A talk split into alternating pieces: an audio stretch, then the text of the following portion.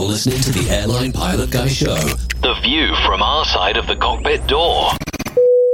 WAPG.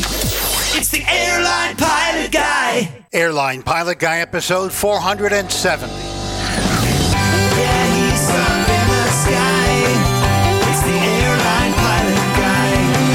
Hello, you're listening to the Airline Pilot Guy show, the view from our side of the cockpit door, with your host, Captain Jeff, broadcasting live from Studio 1A at APG headquarters in Roswell, Georgia. Today's show was recorded on the 29th of April, 2021.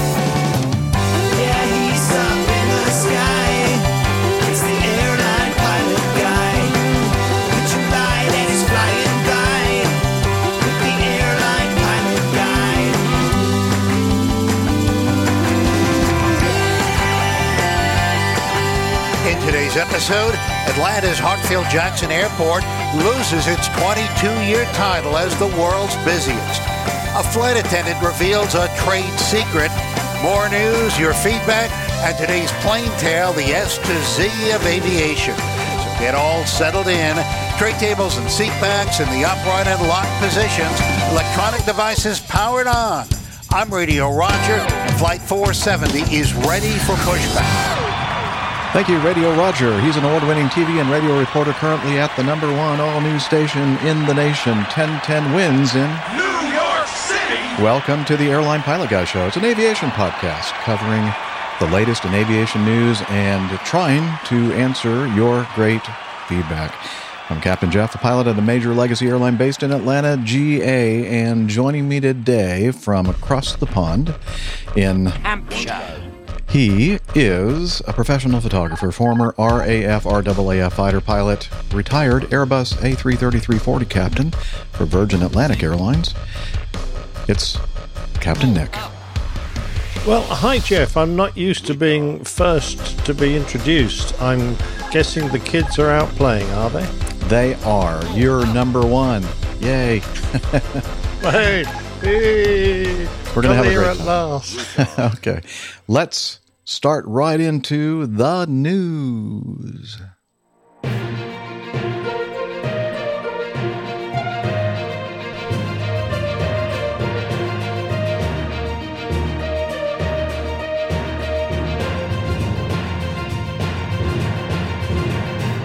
Stand by for news. All right, first item. After more than two decades, oh, by the way, this is sent in by Lieutenant Lieutenant Colonel Jeff. You know the other Captain Jeff, the good-looking one. Um, there's a new He's not world. that good looking. well, you know, got to try to build him up as much as we can. Um, there's a, uh new world's busiest airport, and then he he writes and says, "Sorry, Jeff, you're no longer number one." Wah, wah, wah, wah. oh, so sad. Well, you know, Jeff, you're number one in my book. I'm sorry that I'm not your number one anymore. Oh, he's talking about the airport, I guess. And really, honestly, I don't care. but let's continue with this nice news article. After more than two decades, there's a new world's busiest airport, and it is one in China, the uh, Guangzhou. Um, Guangzhou. Guangzhou. I would have said Guangzhou. but, Guangzhou. uh, Okay. That's, One of those. My, I, I, I'm not. I haven't been taught, told, but that's the Yeah. way I Defer used to to call Nick. Yeah, I think we're all deferring to. Uh, uh, Liz had a different um, pronunciation than mine, and then yours was different from both of ours, and we're going to have to. pronounce Talene. Talene? It's Talene, apparently. Wait, no, that was another show. Liz, you're getting confused. yeah, well, you know, we never, you know, 50% of the time we get the pronunciation right. And I think that we're going to have to defer to Nick on this one. Guang, Guangzhou? Guangzhou? Is that what you said, Nick? Uh, Guangzhou. Guangzhou. yes. There we go. Uh, was the world's busiest airport back in 2020, the, the year of COVID, according to preliminary figures from Airports Council International. Uh, let's see, seven of the world's top 10 busiest airports in 2020 were in China. Wow. Seven of the 10. While the former world's busiest airport, Hartsfield Jackson Atlanta International Airport in the United States, fell to number two in the rankings after 22 consecutive years at the top spot. But the uh, Guangzhou, Baiyun International Airport in China was the world's busiest airport in 2020, rising to the number one spot from its number 11 ranking in 2019. But that's okay. They say once this whole thing gets going again, um, it won't be long before Atlanta will take the top spot again. But um, yeah, so thank you for uh, just trying to rub that in, Jeff, but it didn't affect me at all. So. yeah. It must have been rather nice to uh, have been working when it's not quite so busy. Yeah, it is. I, am kind of glad it wasn't uh, the number one, the world's busiest airport. It was kind of nice, actually. Yes, Liz, Nice for a change. you were saying Once something? this blows over, Mhm. I'm getting you to the next item. Once this blows over, that Atlanta will be number one. Oh, okay. She's helping me with a great segue. Uh, yes, once this blows over. Oh, speaking of blowing over and Atlanta International, this is the second news item we have chaos at Atlanta due to extreme winds. The tower was evacuated. And we have audio. This was uh, taken from uh, VAS uh, Aviation a wonderful YouTube channel. And of course, I'm sure that the audio was extracted from liveatc.net. And I have uh, downloaded that audio and we're going to listen to some of it. It's kind of um, entertaining. Uh, let's see. Let me read a little bit of this first, though. Um, no, that's something else. That's not related to this audio. So let me just tr- start right When off the this bat. happen, Jeff? This happened. Thank you, Liz. This happened on Saturday evening, the 24th of April, at around 8:30 to 9 o'clock, 9 o'clock at night, and I was home here in Roswell, Georgia, which is on the north side of Atlanta, northern suburb of Atlanta, and yeah, it was kind of nasty up here, but not as bad as it was south of uh, the uh, downtown area at the Atlanta International Airport. They got hit pretty hard by very uh, strong thunderstorms, winds, hail, and uh, all that fun stuff. No tornadoes this time, though, uh, as uh, an, a previous storm had in it. But uh, so let me start off with this. This is the uh, now the Atlanta Tower is the um, this is the new tower that was uh, commissioned in 2006. I can't believe it's already been that many years since the new tower was put up but it is the tallest tower in North America, control tower, at let's see, 300 and almost 400 feet tall, 398 feet or 121.31 meters. Yeah, meters. you'd have thought they'd have stuck something two feet tall on I the know. top just to make it 400 feet. I mean, I would climb sake, up there and do it. Yeah. Stick a flag up there. You retire, You're not two you feet tall, are you? What's that? You're not two feet tall, are you? No, I'm I'm taller than that, but I'm not going to stand all there, Oh, okay. up there all the time. I think that's probably a condition for measuring the height of a tower. Um, and I have better things to do in retirement than just stand up on top of the tower. now, some people would argue with that, but I, in my opinion, I have better things to do. Anyway, it was commissioned in 2006, and uh, it is number three in the world uh, and number one in the uh, in North America. It was uh, funded by the city of Atlanta by a tune of almost 40 million, and then another almost five million U.S. dollars was provided by the Federal Aviation Administration.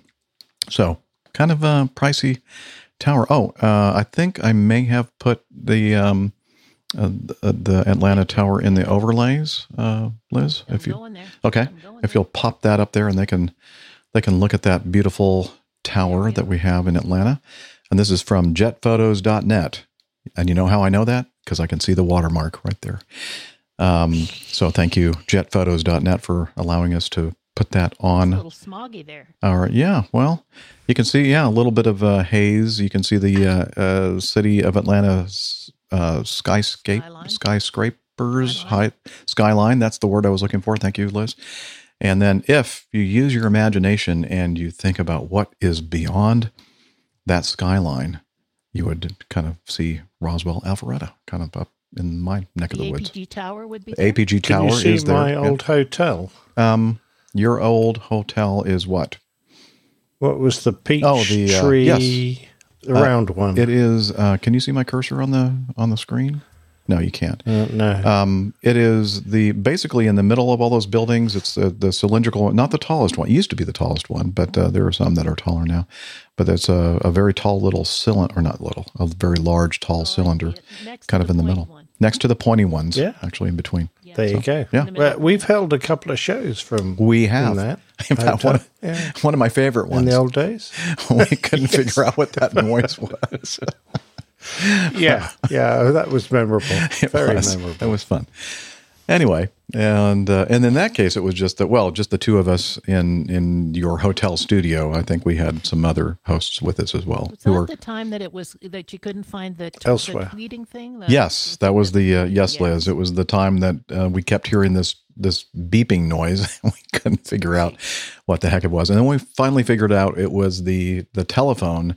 And because we had disconnected it to move it out of the way because we were rearranging the furniture, uh, it was basically saying, "I'm not getting electricity to charge my battery, so I'm going to beep to let you know."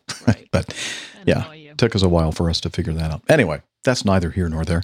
So there's a picture of the Atlanta International Tower, and now we're going to listen to, which is the whole point of this news item, listen to the audio. And um, I was going to say that they have a they've divided it into we have a north complex, a couple of runways on the north side, and then we have a south complex, or actually now it's a center center complex.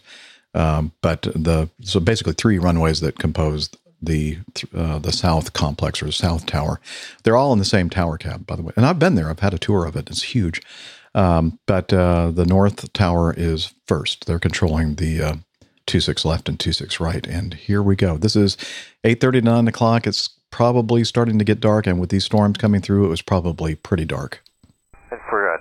And for uh, Delta 22, uh, we're going to sit here until this goes by. We can't see anything in front of us. It's a lot scarier up here. Oh, I believe it. But uh, yeah, I just we just don't want to start taxiing because we can't see anything. Okay, that's fine. I understand. For 877, if you'd like to stop, that's fine also because there's a guy in front of you there at uh, ramp 5. So if you'd like to stop your taxi, because I'm sure they're not going to park you anyways, you can do so.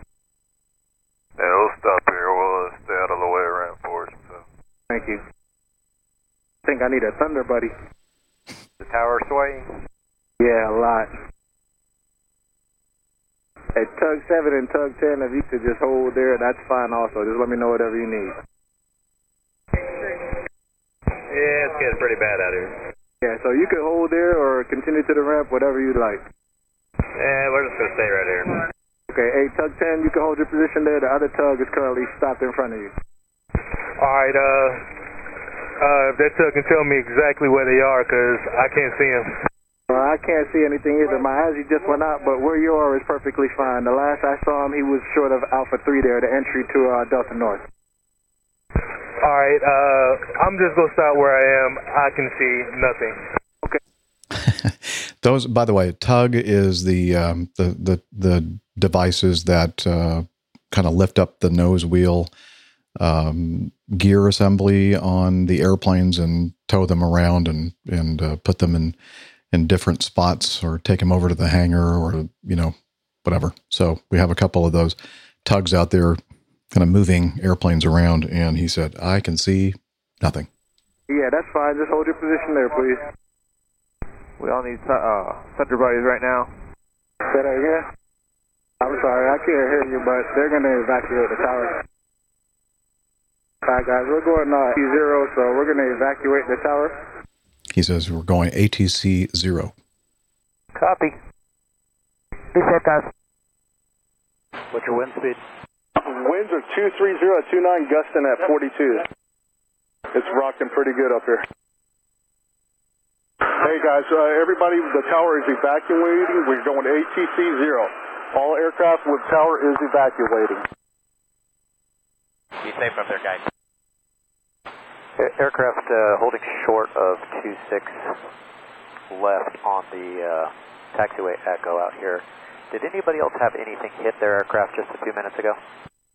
Uh, sounded a little bit like small hail, but that was uh, just it for us on uh, we're holding short of 26 left here. Okay, so I'm I'm actually uh, Airbus 321 right at Echo 13. I don't know if the aircraft behind me can see anything on me. If you want to put your lights on for me, uh, we felt like we had a bag cart or something smack into us really hard just a second ago. So I, I don't know what it was, uh, but I'm not going to be moving at all until I get that confirmed. Delta 2604, um, you're the 321 just shy of the Echo 13 time, I just turned my landing lights on, yes. Uh, I, I didn't notice anything, although I couldn't see too well. But uh, you look fine to me. All right, hey everybody on everybody on the ground. I want everybody to stand by Atlanta Tower. I need everybody to stand by and uh, radio silence for just a second, please. I'm not really sure what that was, but uh, we're going to have have to have somebody come look at it before we even move. Everybody stand by the tower. We're back in service. Everybody stand by, please. Just maintain radio silence. Is there emergency? Does anybody have an emergency? Is there anybody on the ground uh, for 2-6 left on the ground, Echo of Foxtrot on taxiway Bravo that has an emergency, any emergency aircraft? No. All right, guys, let give us about five or ten minutes to get this thing back up and running. Everybody just hang in there. Tower Delta 2166. During that uh, extreme wind section right after you evacuated, something hit our aircraft on the underneath side. I'm not sure what it was, but it uh, sounded metal in, in nature. We're going to be unable to taxi. Okay, 2166. Uh, all right. Let's see here. Uh, are you declaring an emergency, or is just that, just the information? Information only, but we will be unable to taxi until we get an inspection. I think this guy really wants uh, somebody to declare an emergency. yeah. Okay. Yeah, uh, Delta he- he's kinda egging 2166, them on. I see you are on taxiway Echo, correct? And you're about number 123. You're number 4 there on Echo? Uh, concur 2166, just uh, beam 13, Echo 13. Okay, Delta 2166. Um, can you, since you're number 4, can you pull out a line into the run-up pad? Are you able to do that at least, or would you like somebody to come inspect the aircraft before you do so? Uh, given the fact that I don't know if something is, is stuck at the wheel or underneath the aircraft at this time, I am not moving the aircraft. That's smart, I think. Okay, Delta 2166, copy all. Um, all right, so right now we're working with no ground radar. We do have radar as far as everything else is is concerned. So uh, if you're on the ground, guys, um, if emergency exists, just let me know and just radio silence. 2166, we got you covered. We're working it right now. 2166. Okay. No ground radar, but sky radar is fine. Yeah, but nobody's in the sky right now, thankfully. um, yeah, I guess we can take the overlay off for a bit. Thanks. Um, and uh, so that was what was happening on the North Tower, and uh, kind of nasty weather and things hitting airplanes, perhaps. And um, now let's see what was happening on the other side of the tower cab on the uh, south, the, what we call the South Tower, the other part of the airport. Tower Delta 1678, we're just going to stop in our present location and we can't uh, see anything. So 780, take your time. Nobody's on final behind you. You're good. All right, all right. I think they just landed. Delta 780, how was that ride on final? Yeah, captain just said it's the worst he's ever had. Yeah, I've never felt the tower sway like this before, ever. Uh, Tower Delta 1192. Still 1192? Yeah, we're getting a moderate turbulence on Sierra Juliet. yeah, I'm getting that up here in the tower. Now the winds are 250 at 37, gusting to 42. So 799, yeah, all of you guys taxiing, can anybody can stop that's moving if you if it's better for you. All right. That was funny. I thought um, clever comment about getting moderate turbulence, and he's on, on the ground on the taxiway. Yes, kind of a ride report, please. exactly. And uh, okay, so meanwhile, back in the North Tower, All right, guys, your friendly voice is back. I'm not scared anymore. Hooray. All right, 2211, uh, we are, we can see now. Did you still want us to taxi up and follow some RJ somewhere? Um, let me figure out what they want to do, and uh, we'll figure that out in a second, because no one's going to leave here for a bit anyways. Okay, and just a heads up for you, we've got about 23 minutes before we, uh, our pumpkins as well. Okay, good. Well, in that case, I won't put you behind the RJ that way. If this weather clears fast enough, I can just sneak you out, uh, maybe even down the runway if I have to. Okay, um, when he says we're turning into pumpkins, that means that they're about to time out in their duty day, and they are no, they are not allowed to take off according to the FAR Part 117 rules. All right, the ground up 1597. Uh, 1597, go ahead. Yep, we are pumpkins at this point, so I don't know. I know it'll take some time to move some stuff around, but we can work, start working back to the ramp if we'll need to do that. Oh man, it looks like the weather was just passing over too. All right, um, I'm I'm gonna have to get this uh, RJ in front of you here cranked up, and then uh, we'll be able to get you back to the ramp. Yep, I understand. Take a couple minutes. Ground Delta 2074. We've got uh, 29 minutes before we're timed out. 2074, let's see. Ah, you're stuck in that line there. Okay. I'm going to be hopeful that this weather, looking on the scope, it looks like it's passing over the airport now. So hopefully it'll clear by then because I don't see anything behind it. And uh, if we have to, I should be able to talk to local and get you uh, moved up in the line, even if I got to get you out there at uh, Echo uh, 15, I believe that is. All right, yeah, we'll just let you know so we can make a plan. All right, you got it. All right, I don't have my ASD, but I think if I did this right, Endeavor 5455, you're number one there, Echo Short of Charlie, right? Affirm. The ASD is the, um, I'm not sure exactly what it stands for, but it's the ground radar that they can see airplanes on their scope. Uh, can you start one for me? I need to get the guy behind you back to the gate. We're running. Okay, you got it. Delta 1597, uh, you can crank them up. Let me know when your uh, gate's open and available, and I'll get you down there. All right, 1597. We got seven minutes if you think there's a prayer, but uh, we have one started right now. Okay. Um, it does look like it might clear. You said seven minutes? Seven minutes, well, six minutes. Okay. Hold short of Charlie and let me see what the uh, Tracon's plan is. They're going to let anybody out of here in that time, okay? Southwest 3020, you on this frequency? Yes, sir. Uh, 3020, we're up. Okay, excellent. All right. Uh, will you be ready? We're getting ready to start uh, departing again. Will you be ready to go? Well, we got to start both of them, but uh, maybe five minutes or so. Okay. All right. If you could, if you are northbound departure, all my northbound departures, go ahead and get started and be ready to go. We're working it on our end as far as what we're going to do with our Nazar heading. Delta 1597. Delta 1597. Yes, sir. I want to let you know the ops vehicle on the runway is going to give way to you. You just do what you need to do and back taxi 26 left line up and wait. They're going to do a quick runway inspection. Delta 1597 copies. We are cleared to uh, line up and wait, and they're going to give way to us. Okay, and just to let you know, 1597 actually was launched and took off before they turned into pumpkins. So that was a great job by Atlanta Tower there on the in the North Tower. And then finally, just a little bit of a, a snippet here at the end from the South Tower. Assistant Atlanta South on Atlanta Tower, we are back in the building. We did have to evacuate due to the extreme wind, so we have receiving on this end. We're back up here now. We're still waiting for some of our equipment and all that to come back up. Uh, I'll try to keep you guys advised of, of anything as I get it. Obviously, we're not departing just yet. We're still going to get in the groove here. I'll keep you advised as soon as I hear something. And Tower Delta 1516. Uh, we're still short of Sierra, or I'm sorry, Romeo 3, but uh, ramp our gate will be open in about 15 minutes. Delta 1516. Roger. Oh my gosh, there's a whole bunch of you guys out there. Oh man. Okay. Okay, guys.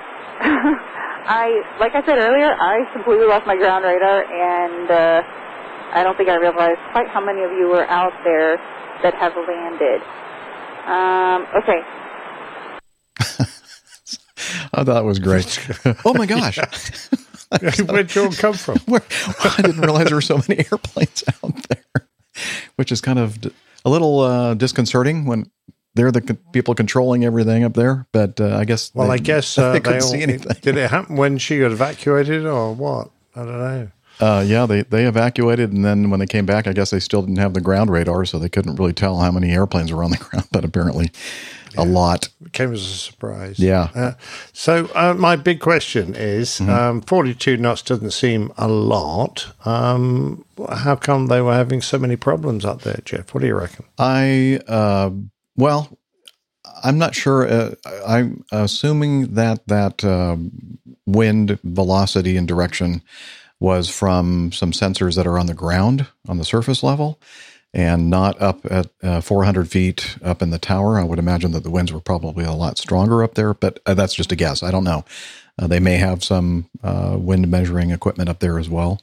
Uh, but I, like you, think that 42 knots doesn't really sound that bad for a a structure that is, I'm sure, built to withstand much much higher winds than that. So I don't know.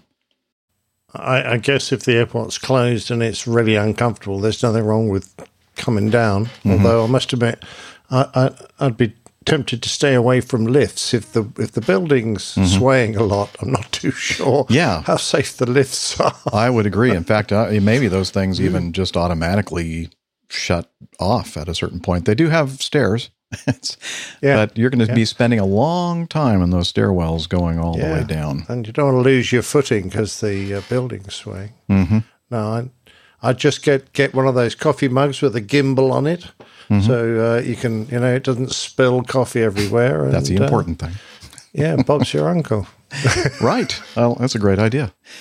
Uh, by the way, we'll uh, offer gimbal coffee cups with the APG logo on them uh, soon. Just to stand by for that. That would be kind of neat, though, wouldn't it? I wonder if they That actually would be make those very things. neat. Yeah, Anyway, um, so oh, what do we? Oh, that was the APG logo. yeah. You just to logo? remind I you. put. Oh, I see. That's the logo that's going to be on the coffee cup. I see what you're doing there, Liz. I thought it was a mistake, but you were actually being very clever. Clever. I was trying. Yeah. Anyway, yes, you are trying, Liz. Yes, very. Just kidding. Okay. Uh, so anyway, looked like it was uh, one of those evenings that I was very, very happy that I wasn't at the airport um, experiencing that nasty weather. But anyway, I thought it was amusing. And uh, so we hope that you did too. All right. Speaking of amusing, there were some people that weren't very amused in a uh, an incident uh, from an uh, re- let's see a an Osprey. I forgot what the uh, V twenty two. That's it. The V twenty two Osprey. What that kind of hybrid airplane helicopter kind of machine uh, was taking off from a helipad in um, where was this, Nick? It wasn't over somewhere over near. I don't know. I was going to tell you it was a Boeing Bell CV-22B Osprey. Oh, but uh, I can't tell you where it was. All right. Well, let's see It's, if it's Addenbrooke Hospital. Addenbrooke Hospital, and I'm assuming that's in the UK, but I don't know. Is Addenbrooke something over there in uh, Uh, the UK? uh, not one that I've heard of. Oh, okay. Well, Doesn't mean it's not here. I don't know where it was, but maybe this uh, little video clip will uh, give us a clue. I don't know if it will or not. I'm just hoping that it will. So let me push this button It's here. in Cambridge. So here is a very loud Osprey. Probably can't even hear me talking. I'm going to turn down the volume a little bit. There we go. And it is making an approach to this landing pad. Oh, those suckers are loud. Pretty amazing machine. Not sure I'd ever want to get into one. Okay, they're landing on the on the pad. Uh, no problems as of yet.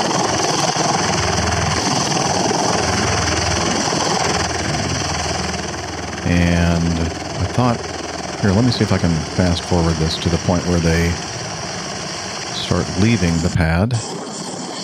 Okay, they've turned off the rotors, and now, let's see. It looks like they're restarting the engines. They're bringing the aft cargo ramp up.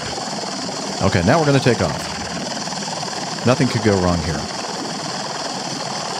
Here we go. We're going to take off, and so's everything else. Yes. Don't give it away. Okay, come on, Osprey. Go, go, go. Uh oh. Tony says it's in Cambridge. In Cambridge, okay. Oh, oh, what's that? Something just rolled up there. Some kind of a mat on the ground. Ne- neatly rolled up. Oh, oh no. oh my God. The rest of the mats didn't roll up neatly and nicely. They just kind of went flying. So, yeah. That was kind of a mess. Okay, that's enough. Oh, that noise is about to kill me. Can you imagine actually Yeah, having what- to can you fly one of those things? Yeah, can you imagine what it's like inside? Boy, oh boy. Yeah. Anyway, that was from uh, Scotty Bateman, uh, his Twitter uh, account, uh, twitter.com slash Scotty. We'll have that in the uh, in the show notes. But uh, I think they were doing some kind of a practice exercise at this, uh, what do we call it? Addenbrooke Hospital? Hospital. Yeah, in Yeah, I guess it's one of the designated helicopter landing spots. Mhm. Uh, but um, I suspect most of the helicopters that go in there are relatively light and Mhm. small, so they probably haven't had something that big in there before. it almost looked like they weren't even actually on those mats. They were like on the grass next to where those mats were placed. I think. Yeah, exactly. But mind, mind you, it might have been a good idea. Oh, well, I mean, it might have been good for them because if those mats had flicked up into a rotor, Oh, true. uh, that could have been a nasty, um, a nasty situation for them. But uh, yeah, it's a pretty big piece of kit. It uh, generates an awful lot of downdraft, uh, an Osprey. So uh, yeah, it, it doesn't surprise me, perhaps, that uh, something is fairly lightweight is going to get uh, ripped up. But Yeah. you know, that's. I, I'm sure it's not hard to put back down again. I mean, it doesn't look like it weighs very much. It? Apparently not. No. um, that was sent to us by Jeffrey Niemeyer. So thank you, Jeffrey. And uh, Absolutely, yeah. Didn't uh, Armando used to drive those? I think that he did have some. He has some flight hours logged uh, on that airplane, I believe. Yeah, I think that was one of the last things he flew in when he was uh, before he left, uh, retired from the U.S. Air Force. Yeah. I'm Interesting. Just wondering if that was him, but obviously a bit yeah, late. I'm probably not. That was probably after he left. But Can't yeah, him. if he were still in and active, I would definitely think that he had something to do with it. yeah. No, just knowing Armando. All right. Um, continuing on, we have an incident that occurred occurred occurred occurred in uh, the airspace over Iran. A Caspian Airlines McDonnell Douglas MD-83 registration Echo Papa Charlie Alpha Sierra performing a flight from Tehran to Kish, Iran, was en route at flight level 330, about 50 nautical miles northwest of Isfahan in Iran, uh, when the autopilot malfunctioned, causing the aircraft to climb 400 feet. Uh, a Qatar Airways Airbus or Qatar, if you prefer, Air, uh, Airways Airbus 350 1000, uh, the bigger um, A350. Registration Alpha 7 Alpha November Oscar, performing flight 739 from Doha, Qatar, uh, to Los Angeles. Pretty sure that's the way you pronounce that. California was en route at flight level 340, about 50 nautical miles northwest of Iran. That's about the same place when the crew received a TCAS resolution advisory to climb due to the MD 83 having climbed above their assigned altitude. The A350 climbed at least 550 feet. The crew received a speed slash stall warning during the climb. The MD 83 descended back to their assigned flight level 330. The A350 also descended back to flight level 340. Both aircraft continued their flights to destinations without further incidents. And on April 23rd, 2021, Iran's CAO reported that the MD 83 climbed about 400 feet above their assigned altitude due to an autopilot malfunction, which caused a TCAS resolution advisory. The A350 received a speed stall warning during the climb. The occurrence was rated a serious incident and is being investigated by Iran's Accident Investigation Bureau. So there you go. Now, um, when I first read this, I'm thinking, wow, they must have just. So the procedure, I think, for all airplanes is that if you receive a TCAS, well, maybe not all, maybe there are some now that actually can fly in an automated mode and actually respond to a resolution advisory. But I think most, probably that A350 is it, it does it automatically. Yeah, it wouldn't surprise me if Yeah. they had auto uh, TCAS response. Yes, So I was. I don't know for sure though. I was thinking in my airplane, if you know, it's a requirement that we disconnect the autopilot and manually fly the airplane. Now the problem is, especially when you're up at cruise altitudes, uh, thinner air and all that, um, it's very easy to, you know, overdo it, over over control the airplane.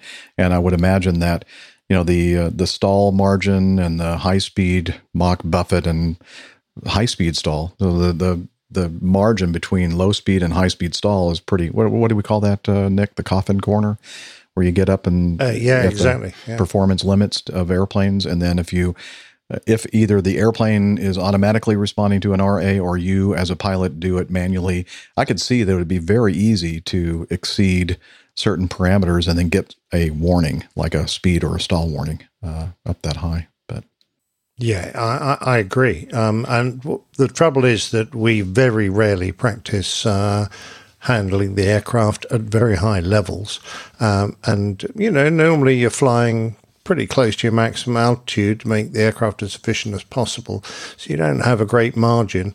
Um, and we're used to handling the aircraft at much lower levels where, uh, you know, you can put a reasonable amount of control input and you've got a big broad band of flying speed which you can uh, use to uh, um, maneuver the aircraft in. Uh, and it's very easy to forget that at high level, um, it only requires very gentle uh, control movements to achieve what you want, and it takes a little while longer for the aircraft to maneuver because uh, your indicated airspeed is quite low, even though your true airspeed is very high. Um, so the aircraft has a lot of inertia, but there's not a lot of uh, air passing over the wings to help you maneuver the aircraft. So it's very easy to put an input in, think nothing's happening, double it, and then all of a sudden things start to happen very quickly. Yeah. Um, so yeah, it, it's it's part of the reason that uh, automated TCAS responses are being introduced to aircraft, so that uh, you know the air, autopilot's used to flying up there. It's very good at it. Mm-hmm. Yeah, very good. So, nice and you know, smooth. Exactly. Uh, and we know that uh, mishandling the controls at high level can lead to uh, quite dangerous situations, as we have seen in the past. Just a side note um, on my previous airplane, the MD88, MD90, uh, we have oh, what is it called? The um, it's a it's an indication that comes on your attitude indicator. And now all of a sudden, I'm just completely forgetting what we call that. But it's basically the pitch at which you are going to um, approach the stall, and um, something limit something pitch limiter. I don't know. Um, I should have looked that up before I started talking about it. But anyway, that's neither here nor there. Uh, pitch limit indicator, maybe PLI. I think that's right. Um, anyway, it only came out when we uh, extended the slats and then fully configured for landing, etc. Oh, on, right. On this Oh, airplane that's a uh, that I fly now, it's always on there. And Oh, okay. the reason why I'm mentioning it, mentioning it is that I never realized, and I, I do now because I can see it. So the higher we get and we get up to our performance limit or optimum altitude, that pitch limit indicator is like right there. It's not very high above where our pitch. Oh, really? At the at that point, so you can see that you know if you overdid it a little bit and pulled the pulled the yoke back or the or the side stick controller, uh, that you know if you overdid it, you could easily bring that pitch up into that PLI range, and now you're you know approaching a stall. So I just think it's Yes, a an I- interesting thing. I, I, I think the equivalent, well, it's not really a pitch um, function, but the equivalent would be the speed trend on the airspeed indicator, uh, which is an arrow that uh, goes up or down, uh, showing you where the speed will be if you don't do anything in about 10 seconds' time. So, uh, you know, if that arrow starts going down a lot and disappears towards uh, the barber's pole, That's not good. then uh, you really do need to do something about it quickly. But if you're, it, it's it's got a bit a lot of lag in it, so it's very easy to beat the system and just put too much input in, and the speed trend arrow will like disappear off the bottom of the scale. So, um, you know, it's uh, you've you just. Thing is, you're trying to respond promptly to a potential mid-air collision. Mm-hmm. So, you know, you're really caught between the devil and the deep blue sea. I haven't done this before up here. How much input am I going to need? I'm not going to err on the safe side. I'm going to give it probably enough and then hope that that's sufficient to miss the collision if we end up in a in a possible stall situation well the airplane in normal law is very well protected. It's not actually going to let me stall. Uh, and in fact you'd be quite justified in applying full backstick and holding it there in normal law because uh, that's the way you get to max angle of attack and that's the way you get the max max lift out of the aircraft. Not advisable but those facilities are there because in this case unlike the Malaysian uh, not Malaysian, the Air France accident that is always in our minds. Uh, they didn't have those protections, but these guys did. They they could have gone full backstick if they wanted, but they didn't obviously need to. in that particular in, in the Airbus world, that would protect you under normal law. You wouldn't want Yes, to do that in, In fact, it- most other airplanes, though. No, no, you'd end up with a stick shaker or a you know a stick pusher or something equivalent. Well, speak of, you said you mentioned the devil and the deep blue sea. Speaking of the devil, Uh, we have someone in our live audience uh, Mm-hmm. who is the host of the Plane Safety Podcast, Pilot Pip. He says we do at least one high level handling exercise in every recurrent sim these days. That's good. I think that we should Yeah, all do I that. that's excellent. yeah. Yeah. You were going to add Yeah, something, I think, Nick. I think I interrupted you. No, I think it would be really good if you actually did a TCAS up there because uh, Mhm. you know it's it's it's it's surprisingly common, much more common down low level at twin terminal areas where there's a lot more traffic, of course, but it it does occur, and you don't want to get caught out. You need need that ability in the back of your head. Right. And most of those at high altitude are are kind of false um, alerts and advi- mostly just alerts, um, but sometimes even resolution advisories because the TCAS computer doesn't really know what altitude that airplane is going to level off or has been cleared to. And it just is doing all the math, thinking, okay, this is uh, an upward vector and this is going to be something that's going to be a problem um, if we don't do something soon. Uh, and so that's why you have to be careful when you're going near other traffic and only separated by 1,000 feet. Or, or in this case, I guess it's not really a factor because it's just their autopilot supposedly malfunctioned and left its assigned altitude and, uh, you know, inadvertently, apparently. But um, anyway, that's something to keep in mind uh, for those of you out there flying uh, in the higher altitudes. You know, try to keep your climb rates um, in check if you or descent rates if you see that there might be some conflicting conflicting traffic, and that'll avoid a lot of paperwork. Yeah, it's very rude. It is very rude, yes, you're else's right. TCAS. Yeah, think about the others out there. Come on. Yeah. Anyway, so that's that with that. That was a clever thing to say, wasn't it? All right. Um, overseas Cathay Pacific bases are at risk of closure. This is from Simple Flying. And this was sent in to us by Captain Nigel Demery. And this article, um, yes, I just mentioned Simple Flying. Uh, Cathay Pacific is reeling from a record loss of $2.8 billion in 2020. And that's a lot. And is looking to save money where it can. As such, the airline is seeking to close a number of bases around the world. The confirmed closure of its Canadian base has been announced today. I mean, that's understandable. Who wants to have the a first one to close. Yeah, would definitely be the first one to close. Uh, a Canadian base, according to a memo seen by the South China Morning Post, the SCMP. That's what I like to call it. Uh, the memo indicated that the airline is opening to transferring pilots from the base to Hong Kong on a voluntary basis. However, a move like this could be met with resistance, given the large number of unemployed pilots already in Hong Kong following the closure of Cathay Dragon. I guess that is that the low cost um, component of Cathay Pacific. Yeah, it was kind of a short haul uh, independent airline that was swallowed up by Cathay, Ah. and they sort of merged it into their short haul uh, intra China mainly uh, routes. Okay. Cool. Anyway, uh, its pilot bases in Australia and New Zealand have also been proposed for closure. At present, no decision has been reached on its operations in Europe and the United States. All pilots from passenger fleets have been stood down since May 2020, receiving varying levels of furlough support. And that probably has to do with the, the government uh, in the country that your your base is, right?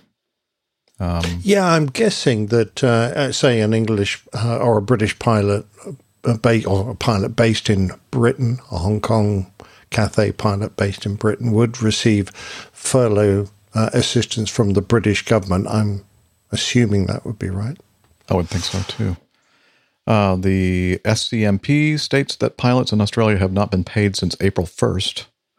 I'm, I'm assuming that's of this year, while European and U.S. pilots have been receiving 50% of their salary.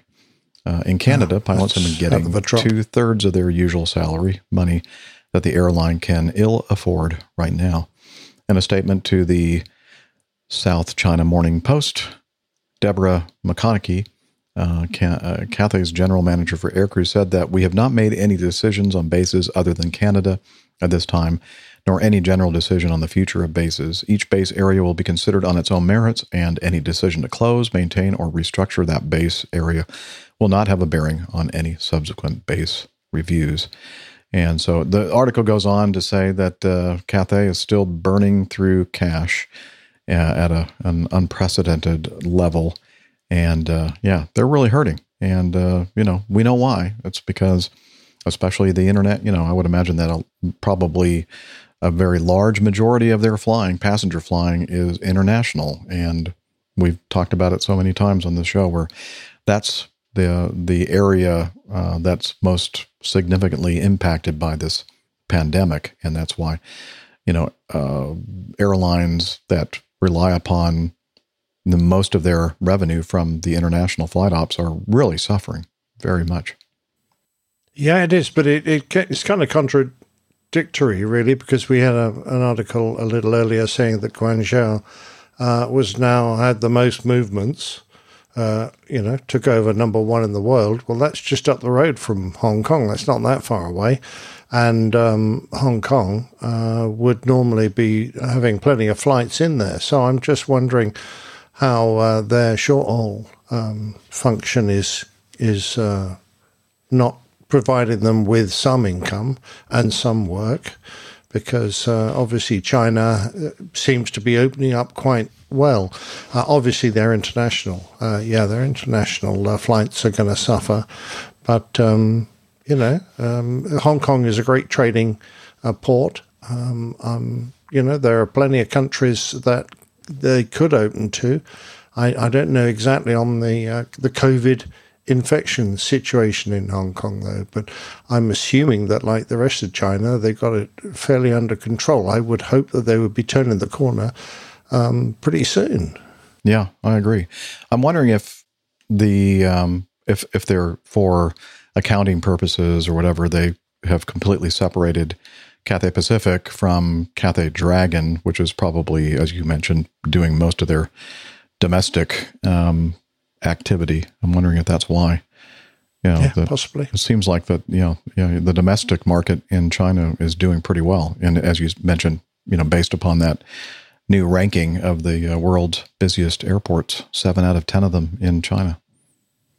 Yeah, uh, mind you, there are pr- plenty of competitor airlines now in mainland China. Mm-hmm. True. Maybe somebody out there knows the answer to that. Maybe even Nigel, Captain Nigel, knows the Yeah, answer to that. possibly He can, uh, Captain Nige. Keep us us posted. Yeah. Thanks for sending that in. Um, moving on to the last item in our news notebook, and this is from uh, the New York Post. A flight attendant reveals the secret reason they greet you on a plane. And this is sent in by Radio Roger. The secret reason is that they're looking for, for a future partner. No, that's not the reason. Um, They're usually looking for an able-bodied man. Ooh, who isn't? uh, just Oh. kidding. Yeah, don't take anything from that. Um, anyway, Roger says, "I thought you'd be interested in this story." Flight attendant reveals secret reason why they greet you on planes, and uh, so yeah, here is the article. Uh, they're doing more than welcoming you aboard. They're also sizing you up, and that's when I would play. Mm, 16 inches high. Very impressive. Okay. Uh, let's see. Uh, a flight attendant has revealed what crew members are really doing when they greet passengers on the way to their seats, determining who is most fit to help out in a case of an emergency. Have you ever walked on a plane and saw the flight attendant standing right there to greet uh, greeting you? Or the flight attendants walking up and down the aisle? Well, I'm about to tell you what we're really doing, said TikTok user and flight attendant Kat Kamalani in a now viral video on the platform. Since being uploaded earlier this week, it has racked up over 2.4 million views. So that's what people are doing. Instead of reading serious news articles, they're on TikTok watching these videos, okay, apparently. So when you're walking on the airplane and you see our happy, smiling faces, we're actually looking you up and down and we were trying to find our ABPs. It's like a APG. No, ABPs are able bodied passengers. And uh, she said that she explains that to her 588,000 followers. Wow. Uh, able bodied people, actually, capable of helping flight crew in a case of a medical emergency, unexpected landing, or security breach.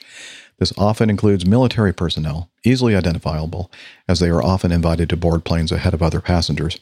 And a lot of times they're carrying like backpacks and stuff where they have like military Yeah, insignia on. Assault rifles. And Yeah, the rifles, grenades hanging off their belts. Got ha- helmets on. yes. Um, that's funny. Easily identifiable. Okay. As well as pilots. Fire. The pilots are the ones that look like slobs. Firefighters, cops, doctors, and nurses. Dragging an old black bag with them. yeah. The doctors have the uh, stethoscopes, and the nurses Yep, are holding. absolutely, and a big red cross on their chest. Nurses have the little hat with the red cross. the Firefighters firefighters have those big yellow helmets. Yeah, and, the big giant and are hoses they're often, often naked from the waist upwards uh, and Yeah. oiled. Well It- oiled. I, I wonder why that is. I guess that must help in um, fire. Ah, they've just been to another calendar shoot. oh, okay. It's hot in a fire. It does get hot, Liz. okay. Um, anyway, we're looking. We're also looking at one more thing. she says, "Are you wondering what it is?" Well, I'm going to tell you. Besides I looking am. for, besides looking for things that don't belong in the plane, including disallowed liquids, attendants are checking for human trafficking. It happens a lot in the industry, she explained. Our passenger safety is our number one priority, so we're just looking for things that look off.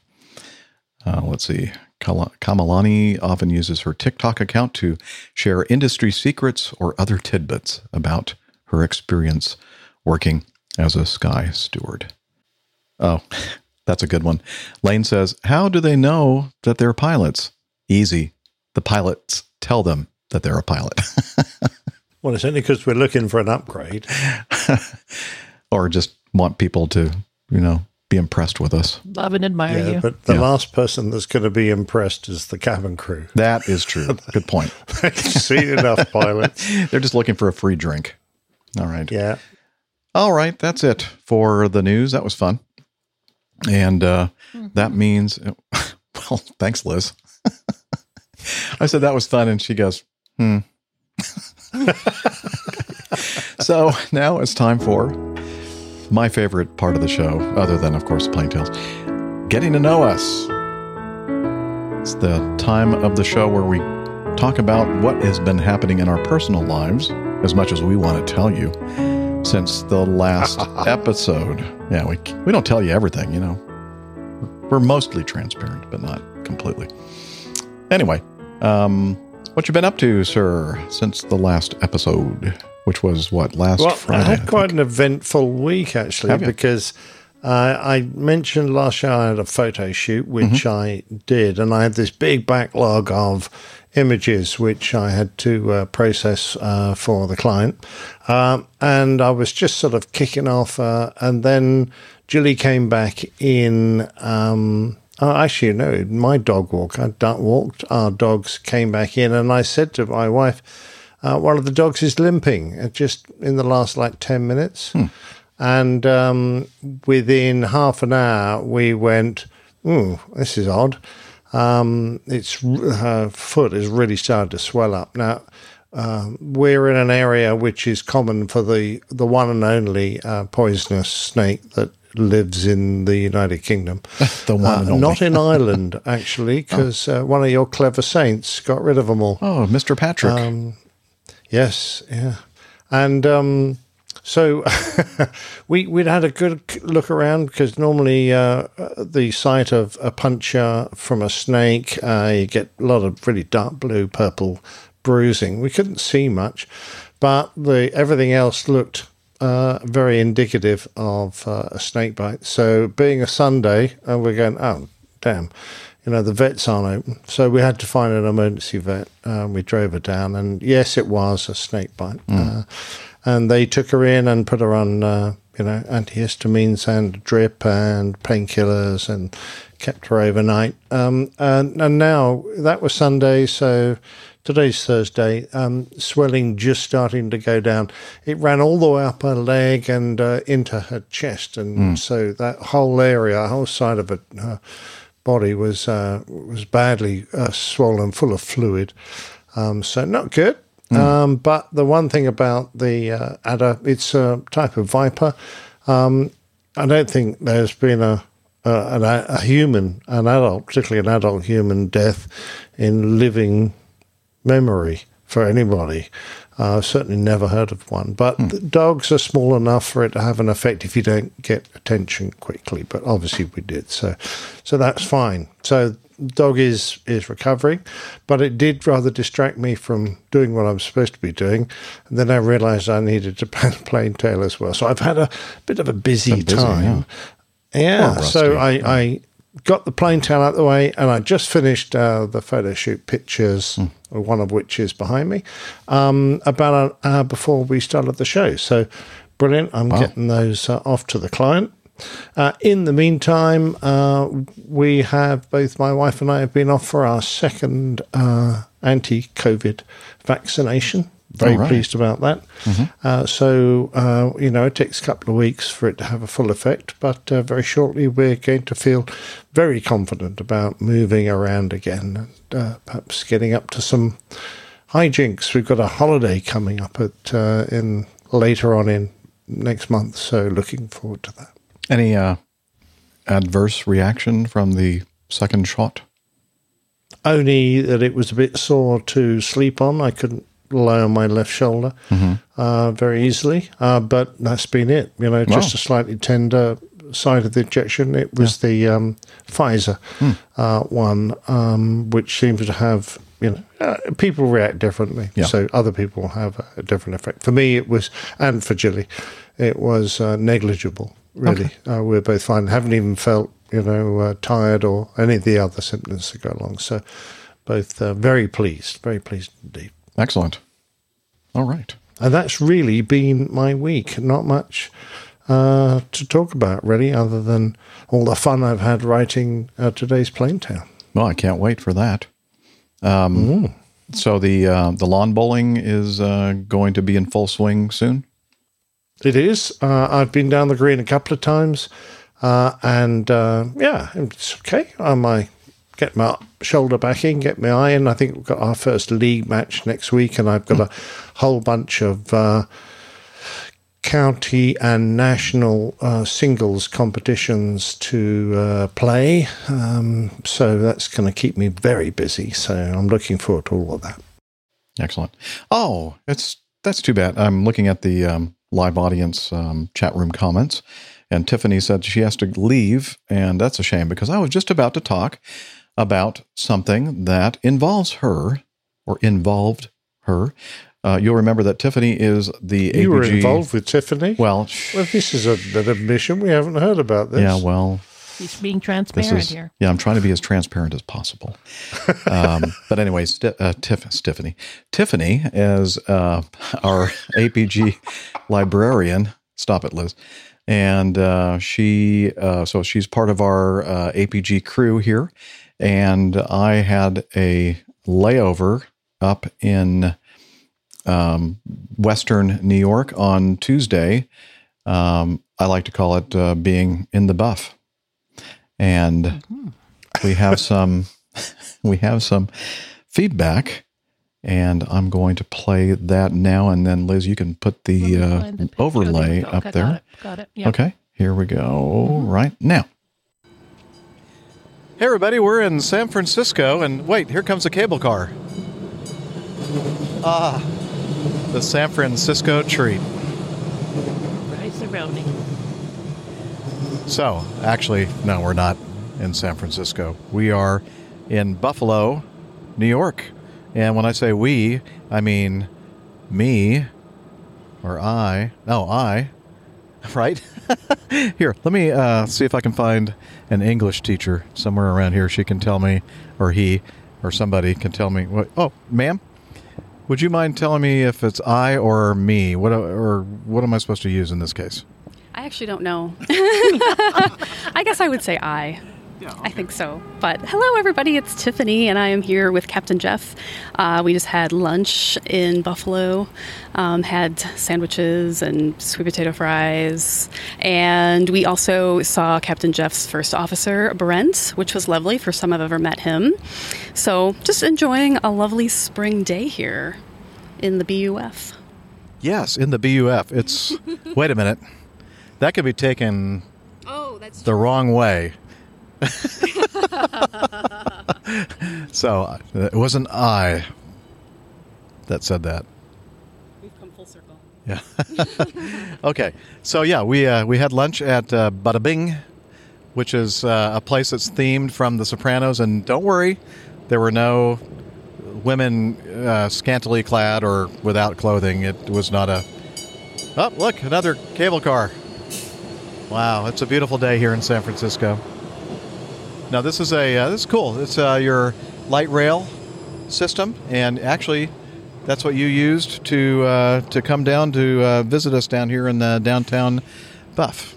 Um, and uh, so we had a great lunch at Bada Bing, had a great uh, sandwich, and um, as you said, the sweet potato fries and all kinds. Of, but and then of course, as I always say, that's just part of it. The the best part of it is just getting together and re- getting reacquainted, especially in these somewhat post-pandemic times, or I guess not, maybe not so much post. Waning pandemic times, but I guess we'll see. Yeah, no, it is. I've missed uh, getting together and seeing people in person. Um, I saw Captain Jeff right before the pandemic started. I think November of 2019. So yeah, it's it's good to be back on the meetup trail again. Yeah. Absolutely, and hopefully we'll get to do, do more and more of these. As I said last week, um, you know that maybe we're maybe this whole meetup thing is kind of getting kickstarted again, and things will be back to normal soon, hopefully. And I'm really looking forward to the time where we can have a a, a big, big, big meetup. You know, like when people coming over from the UK and Europe and all all kinds of parts of the world, or maybe us going over there or whatever. So. Anyway, uh, anything else you'd like to say to the community before we sign off here in the buff? I have a feeling that that's going to linger for a while, but as it should, I guess. All in good fun. Um, no, just, you know, really always great to see Captain Jeff, and hopefully we will all be getting together very soon, the whole community. And as you know, it's always great to see Tiffany, and she is the librarian of the APG Library, is our official APG librarian. And I just have one more question to ask you. Please tell me the right answer. Your husband, Mike, doesn't listen to the show, does he? No. Thank goodness. because when, of course, we say the buff, we're talking about Buffalo, New York. And with that, See you later, everybody. bye. Back to you in the studio, you wonderful APG crew, you. So I have a question. Does um, Steph ever go topless in the buff? Um, not sure. We'll have to ask Steph when she is back on the Yeah. show with us, but I'm not sure she's driven her Jeep up to Buffalo or not. Ah, come on. You people out there, dirty minds. I'm ashamed. yeah, terrible lot. By the way, speaking of Buffalo, uh, this is where I took this video behind me right now. If you're watching the um, the video version of our show, it's a beautiful place there. It's Lake Erie, uh, Yes. with the palm tree and the beautiful sand. No, that's not Buffalo at all. Anyway, uh, we had a great time. Yeah, and uh, we'll put the um, link to the photo in the show notes so you can see uh, my first officer Brent, who, uh, whom I talk to, talk about quite often. He's the one that uh, he and I used usually try to find some good barbecue uh, wherever Barbecue we're laying hunters. over. Yeah. Um, in fact, the day before we had an Oklahoma City layover, and we had uh, went to Earl's Ribs, Ribs something, Earl's Ribs. I don't know. It was good. Had some good barbecue there. So when we went to uh, Buffalo, um, instead of going to Dinosaur Barbecue, which is also very good barbecue, mainly because we had just had barbecue the day before, and uh, but probably more importantly, it was not open for lunch on Tuesday. So that's why we went to Bada Bing and uh, had a great time. So thanks, uh, Tiff, for uh, taking Tiffany for taking the train down to the downtown area. Had a great time, and look forward to seeing you again in the future. And just a reminder to all of you out there, if you're looking for aviation related, I think mostly um, fiction and nonfiction, whatever. We have a lot of people uh, in the community who have suggested titles for the APG library, so check it out. And if you have any suggestions for Tiffany, she'll be happy to add them to our library. She works at the University of Buffalo, and uh, she is a research librarian, and she's also a teacher. So very cool.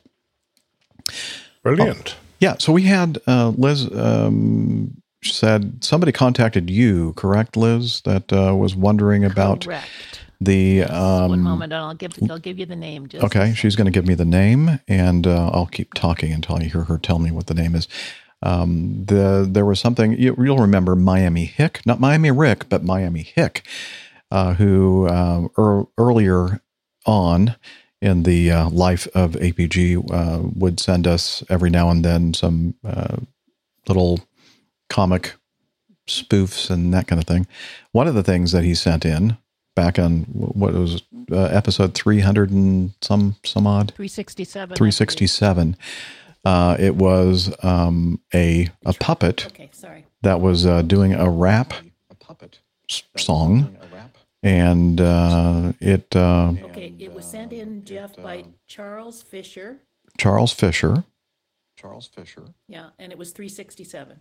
367 367. okay so Charles Fisher uh, was asking about this so thank you uh, so I went and uh, I'm hearing my voice in the background now I Do we know, have- sorry, something's going wrong with my audio. Just Oh, okay. Okay. So it's you. So I'm going to turn your audio down so it doesn't confuse my brain too much. It's easily confused.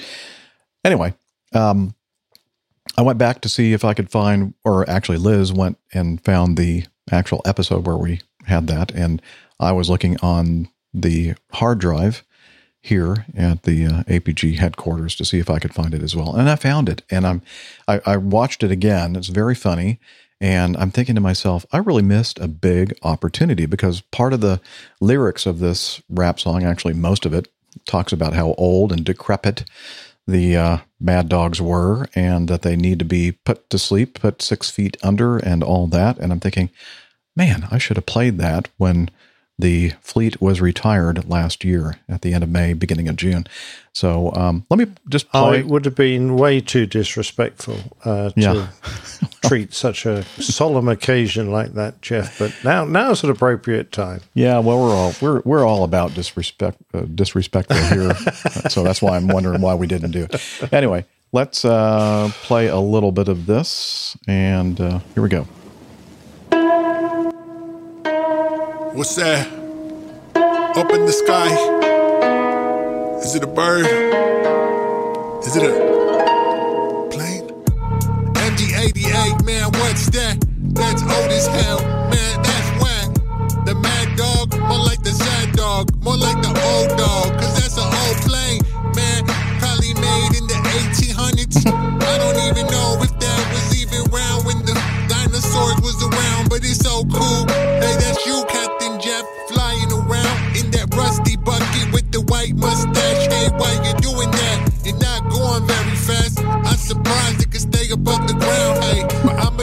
Some advice. Maybe you should sell it for some parts.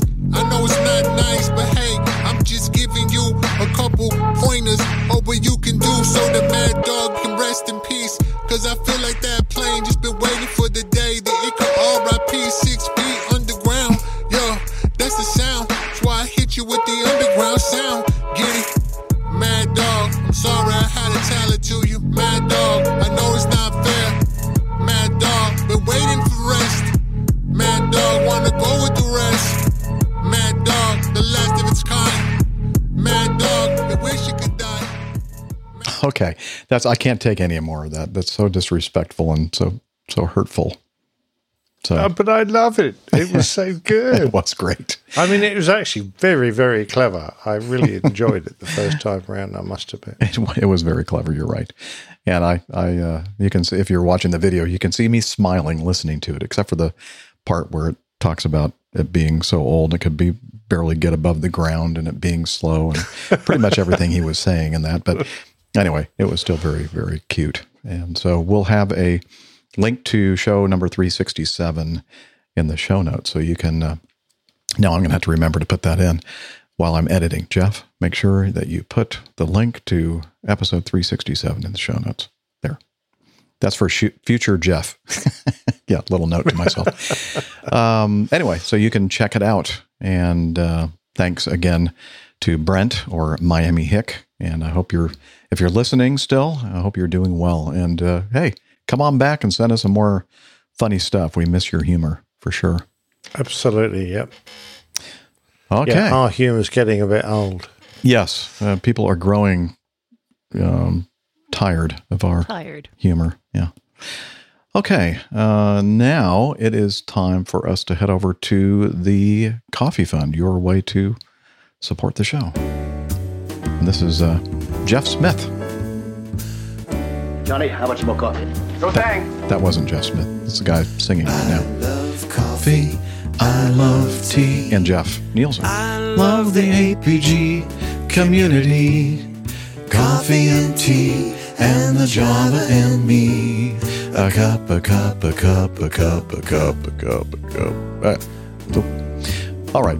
As I mentioned, Coffee Fund is your way to support our show financially. Now, you can support our show by just downloading and writing reviews and telling other people about it or sending in feedback, all that. But if you have some extra coin or cash in your pocket, please consider joining the Coffee Fund cadre or the Coffee Bar Fund.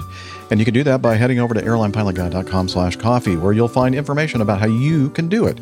And since the last episode, uh, using the Coffee Fund Classic method, we have Vigner, Darren Foley, and Alistair Kerr.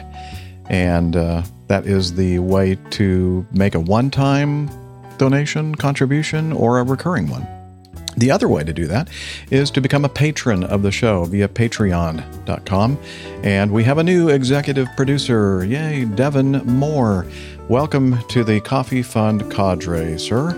We do appreciate that. So if you want to learn more about the Coffee Fund, please head over to the airlinepilotguy.com website, airlinepilotguy.com slash coffee. You'll be glad you did. We will too.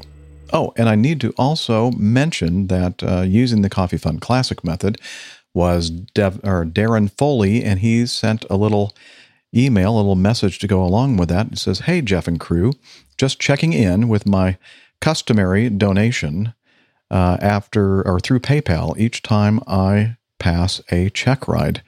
And he says he just passed his, I'm trying to get my applause ready, just passed my commercial check ride a few weeks back here in Massachusetts. Yay! Congratulations. Looking forward to some right seat flying next week when I kick off my CFI initial training. Congratulations. That's fantastic. Absolutely. He says tailwinds, etc. he didn't want to waste any more words. Yeah. Um, he says Darren, and he says the bloke formerly from Blighty. So I guess Yeah, over your good neck of place, the woods. Blighty. Yeah. Now I guess he's in Massachusetts, Massachusetts nuts, and From uh, Old England, and now he's in New England. yes, good point there, Liz. She says was was in Old England and now in in New England. Very clever. there you Ah, you're being being so clever today, Liz.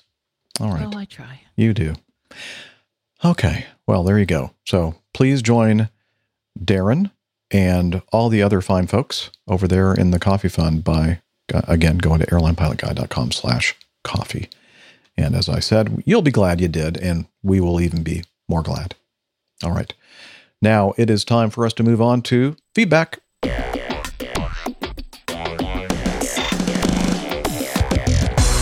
Captain, incoming message. Okie dokie. Let's start off with this one from CPL student pilot or student Nick. So commercial pilot licensed student Nick. And it's, uh, let's see, I'll just start reading. As I'm sure you and your listeners are aware, yes, a week ago we heard the sad news that His Royal Highness, the Prince Philip, Duke of, is it Edinburgh or Edinburgh? Edinburgh. Edinburgh. And Edinburgh, passed away at the age of 99. He was a keen aviator and amassed some 6,000 flying hours during his life. I thought I'd share this aviation related encounter I had with him almost exactly five years ago, which I'll always remember.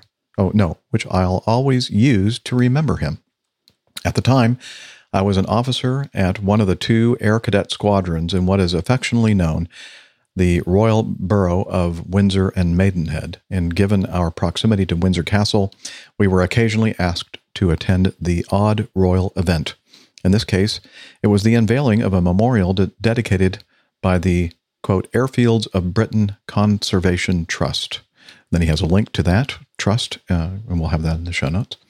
One of the activities of the trust is to erect memorials in places in Britain where there were once airfields, particularly airfields that were active during the war year war yeah, the war years, the war years.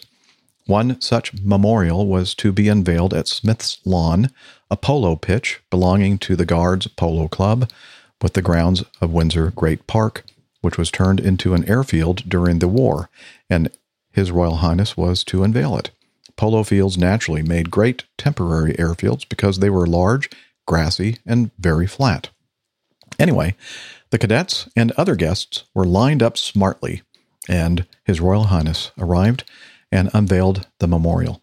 The head of the trust said a few words about the history of the airfield at Smith's Lawn, and unintentionally, and then he puts a um, footnote uh, direction here. So the footnote says the cadets may or may not have harmlessly mentioned this as a fact to the head of the trust before the Duke of Edinburgh arrived. I can't remember exactly. I was otherwise. I was sneaky cadet. He's just like, I can't remember exactly. I was otherwise occupied, and I'm hazy on the details. It's oh, best. Of course you are, Dick. it's, yes. it's best not to think about these things too much. okay. Mm. Yeah. So, and as it turned out, uh, the the uh, head of the trust incorrectly told everyone present that this is where His Royal Highness learnt to fly and first flew solo. So this is a picture we're showing on the video version of the show. We see Prince Philip there with a microphone, wearing a lovely Royal Air Force tie. I have one of those. Oh, very nice. And then, of course, the uh, the the head of the trust over there, um, off kind of half of him. Um, it wasn't. I didn't crop it this way. This is just the way the photo was um, cropped. But uh, he's looking um, at His Royal Highness, talking about uh, this. Um, he's reminiscing about this. But Prince Philip wasted no time in politely, but in his characteristically prompt way, correcting this factual faux pas by saying words to the effect of, mm, "No, I didn't. I learned to fly over there at White Waltham." also within the Royal Borough and where I also learned to fly, and pointed in the general direction of the airfield with a puzzled look on his face. so again, Excellent. that's the picture we're showing here. The puzzled look on the uh, the head of the trust. He's going, huh? what is he talking about? No, he learned how to fly here. Everybody's puzzled. Yeah, everybody's Even the puzzled. Dog. Um, yeah, even the dog is puzzled in the in the picture here. Liz said. Yeah, I said, I, I'm looking at that thinking, who is that random person with the dog? I don't know. Oh, well. but she's she has a puzzled look on her face as well. Like what? She's not interested Yeah, in looking at absolutely. Prince Philip. What's going on here? I'll take my dog for a walk. Uh, anyway, the gentleman from the trust looked mortified, but we all nervously chuckled, and Prince Philip smiled. He then said a few words and regaled some tales of his time flying, which sadly I've now forgotten, and unveiled the memorial. Before he left, he took time to meet and talk to the cadets who'd come to see the unveiling and swapped flying stories, which I know they all enjoyed. It was a day I'll always remember, and a great honor to have met him in the context of aviation and flying. I've attached a picture of him from the event, which we've been looking at, and also a picture we uncovered of him flying his Harvard over Windsor Castle. I don't have that one with us right now, but we'll have that in the show notes. Uh, when exactly this photo was taken, I'm not sure. That's all for now. I hope you enjoyed this brief antidote. God save the Queen. And again, commercial pilot license student Nick. Very funny. I really chuckled on that one. Uh, as you I, said. I think it's an anecdote. Uh, Oh. He's actually written antidote. oh, that's right. It's anecdote. I'm just wondering what, what it's an antidote for. Oh yeah, well mean, I, I read it exactly how COVID. he It might be a. COVID antidote. and actually, I have to be honest. When I when I was saying it, I'm thinking, well, that's not right. But I think I just pronounced that correctly. Anecdote. Yes, very good. Yes. Well, he said he's love a. That's CPL great. student, Nick. He's not an English student.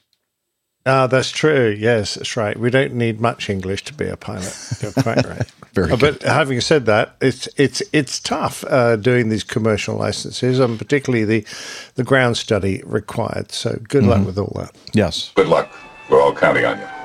At the APG. Absolutely. And I do love the story. And I love it that your cadets fed this misinformation to the black in charge. He says they may have, he may not have. He they can't may remember. Let's have, move yeah. on. Or it might have been Nick that did that. I wonder. yeah, I have a feeling that he had something to do with this.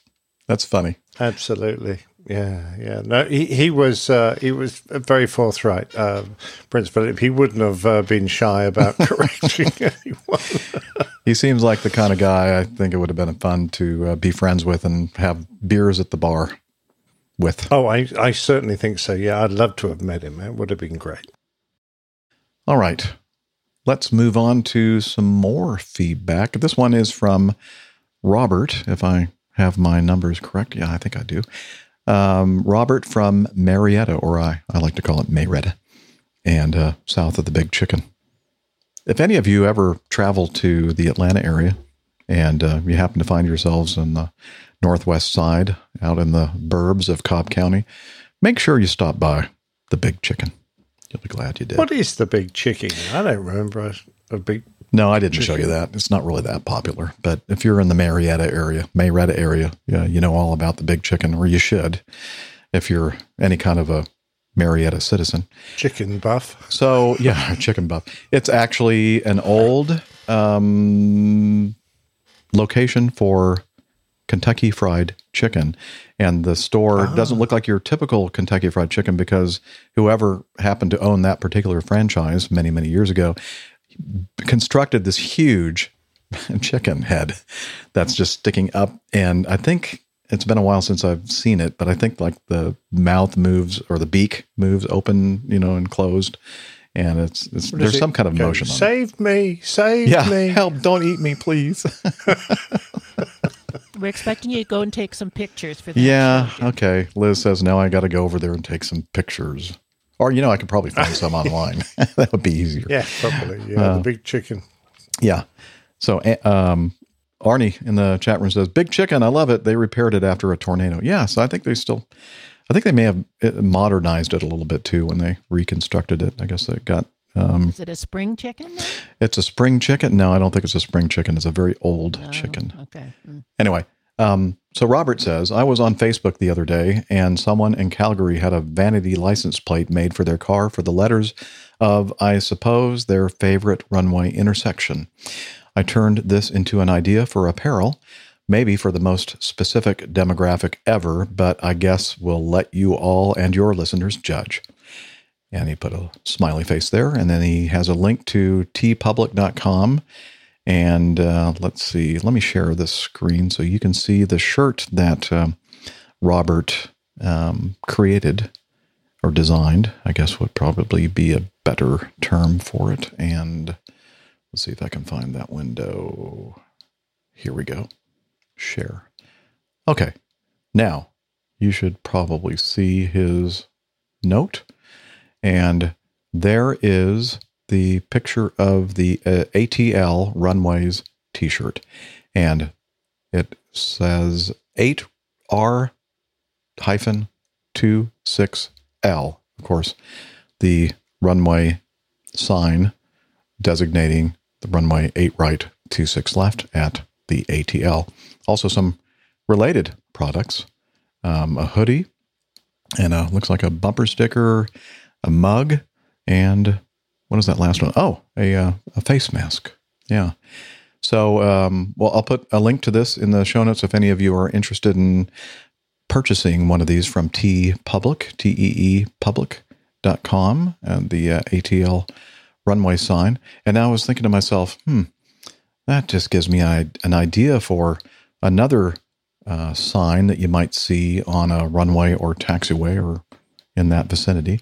And here's what I came up with. Look at that. So Oh, that's very good. Taxiways Alpha, Papa, and Golf. So APG. in this case, you would be on Papa and you'd turn left for Alpha and angle right for Golf. You are. It's like you've done this before, Nick. That's I amazing. haven't forgotten. I know it's clever, isn't it? That was just a quick, so uh, cool. a quick thing. It's not perfect. Obviously, the proportions aren't exactly right and all that kind of stuff. But I do see uh, when I'm taxiing around on airport properties, Um, and uh, I'll see a sign like this where they have, uh, as Nick just described, you know, the the one in the middle is the one you're on, and then the others are okay. If you're if you're wanting to turn on alpha, then you go this way, and you want to go to golf, you go quarter left turn uh, to the right, and uh, sometimes you'll see D A D, and I'll go, oh, there's Dad, or M O M. Uh, So you know they they sometimes spell kind of funny things, and I'm probably the only one that notices that, but I'm weird. anyway, You know, I, I'm a bit old school. I used to love it at Heathrow uh, Mhm. when they used to actually have um, um, features on the ground which they referred to. Uh, so they would uh, turn left at Trident Corner. Oh. Because they had an old Trident parked on the airfield, Ah. and there was a you could turn left beside it. Uh, and I used to think that was rather nice, but of course, eventually they went all ICAO on me, and uh, that sort of thing disappeared. but I Ah. used to love it. Yeah. Yeah. That reminds me in Chicago O'Hare, and I've mentioned it many times on the show, where they used to have, they didn't have uh, alphanumeric taxiway designators. They were all kind of very similar to what you were saying. Uh, they had, you know, uh, turn left on, on the Wolf or take the inner outer cargo wedge to runway, you know, and when you, when you're first in there, you're going, what? What are they talking the about? hell? but after a while, actually, you knew exactly what they were. ta- I mean, you didn't have to even refer to a diagram after you were familiar with what all those things were referring to. But Yeah, uh, yeah, it. sadly, they they went the ICAO route, just like Heathrow did, I guess. Everybody else. Yeah. Um, Mohammed, our air traffic control trainee in Iran, no, Iraq. Shoot. Now I'm doing it. Um, says, My breakfast incident was on taxiway P, Papa, picnic. Oh, well, there you go. Cool. Yes, the picnic runway. Yeah, that's why they named it Taxiway, Taxiway. Papa. All right. And then Robert in Mayretta also sent us some feedback. Uh, let's see. Howdy, crew. I used Google Flights a few weeks back, found a cheap fare from Atlanta to Denver after getting my vaccinations and getting antsy sitting at home so much. First leg was on a refurbed Delta 767 400, and it left with about 70 empty seats, which made for a very short takeoff run. This also made for an easy revenue upgrade and a question. Oh, the other reason why it was a short takeoff run is because that airplane was designed to fly like across the pond and you know longer distances. So going from Atlanta to Denver is like a piece of cake for that airplane. Anyway, this also made for an easy revenue upgrade and a question. Why do some seats, like the first class junior seats, or excuse me, junior suites, without doors, as I'll call the ones on this plane, have shoulder straps? I did some searching online, but I couldn't find an answer. Uh, ATL was quite busy this morning, which I think is a good thing. We're getting back a sense of normalcy finally. Stay safe and hope to catch up soon. Um, I I'm not sure. I, I think it has something to do with the proximity of these seats to certain exits and that kind of thing. But I don't, you know, honestly, I don't know exactly what the right answer is for why some of those seats have the have the um um what do they call them the shoulder straps and some don't. Uh, do you have any idea, Nick? Uh, I I don't know. Uh, is it that entire row uh, or just the odd seat? I don't know. Because um, if they're in a, a junior suite up first class, uh, they're often not fore and aft seats. They're often angled, and I Mhm. don't know the configuration what they're like on this aircraft. But if they're angled, then um, and you're in a deceleration, obviously you're not. Your body isn't going to be thrown forwards or backwards. Mhm. It's going to go off at a funny angle. And um, in order to stop you from twisting and damaging yourself too much, uh, they you might have a shoulder strap, or on our um, upper class in the A340, we actually had um, airbags fitted to the lap strap so that the airbag would inflate, Mhm. and uh, as you were thrown to a uh, at a sideways angle, this would give you protection. Um, so that's my only thought. Um, I don't really know other than that. Yeah, I don't either. Maybe somebody out there knows a little bit more. Um, speaking of uh, Big Chicken, our producer director in Toronto sent this to me in a private chat. There we go. There's a picture oh, it's a of tailplane. Yeah, it looks like it. It's a f- it's a fin. And yes, and the a- um, and the beak um, kind of opens and closes. You know, so it's like some kind of a mechanism in there that is going round and round and making the beak open and close. So that's the big chicken at the KFC. The big chicken. in uh, Okay. Mayretta. That's very cool. You, you just think if you had KFC airline, you you could have your tails, all your tails like that. Yeah, that would be Look cool. Very good. A lo- and including the little beak that go opening and closing. Yeah, you yes, you could probably put that on as well. what you use it for, I don't know. but- there you Oh yeah. Uh, well, you know what, uh, Liz? I think that Nick would be perfect. Captain Nick looks a lot like Colonel Sanders in that, Colonel, yeah. with the uh, nice white beard. I think I need to be a bit more Yeah. hairy Okay, and speak with a southern accent. there you go. All right. Um, yes, close tabs. Thank you. All right. Oh, uh, before we go, um, Robert also said, also, if I'm not too boring, I compiled my field trip from uh, to Denver and Salt Lake City yesterday here. So he has a link to his YouTube channel, and the name of the video is Robert's Field Trip West. So if you're interested in checking that out, I'll have a link to that in the show notes as well. So thank you, Robert, for sending in your feedback. Uh, let's see. Continuing. Oh, this is this is uh, precious. Uh, we have some audio feedback from Landon out on the left coast of the United States, and he sent us. Well, I just said it. He sent us some audio feedback, and let me see if I can find that window, and I'll press the button to play it. So let's have a listen. Hi guys, this is Landon. It's early morning. I was uh, I was driving and uh, listening to some VAS Aviation and ran across. Uh, you'll see a link in the, I guess, link in the show notes below. But ran across a uh, what do you call that? VAS Aviation video of a guy flying a citation, Bend, Oregon.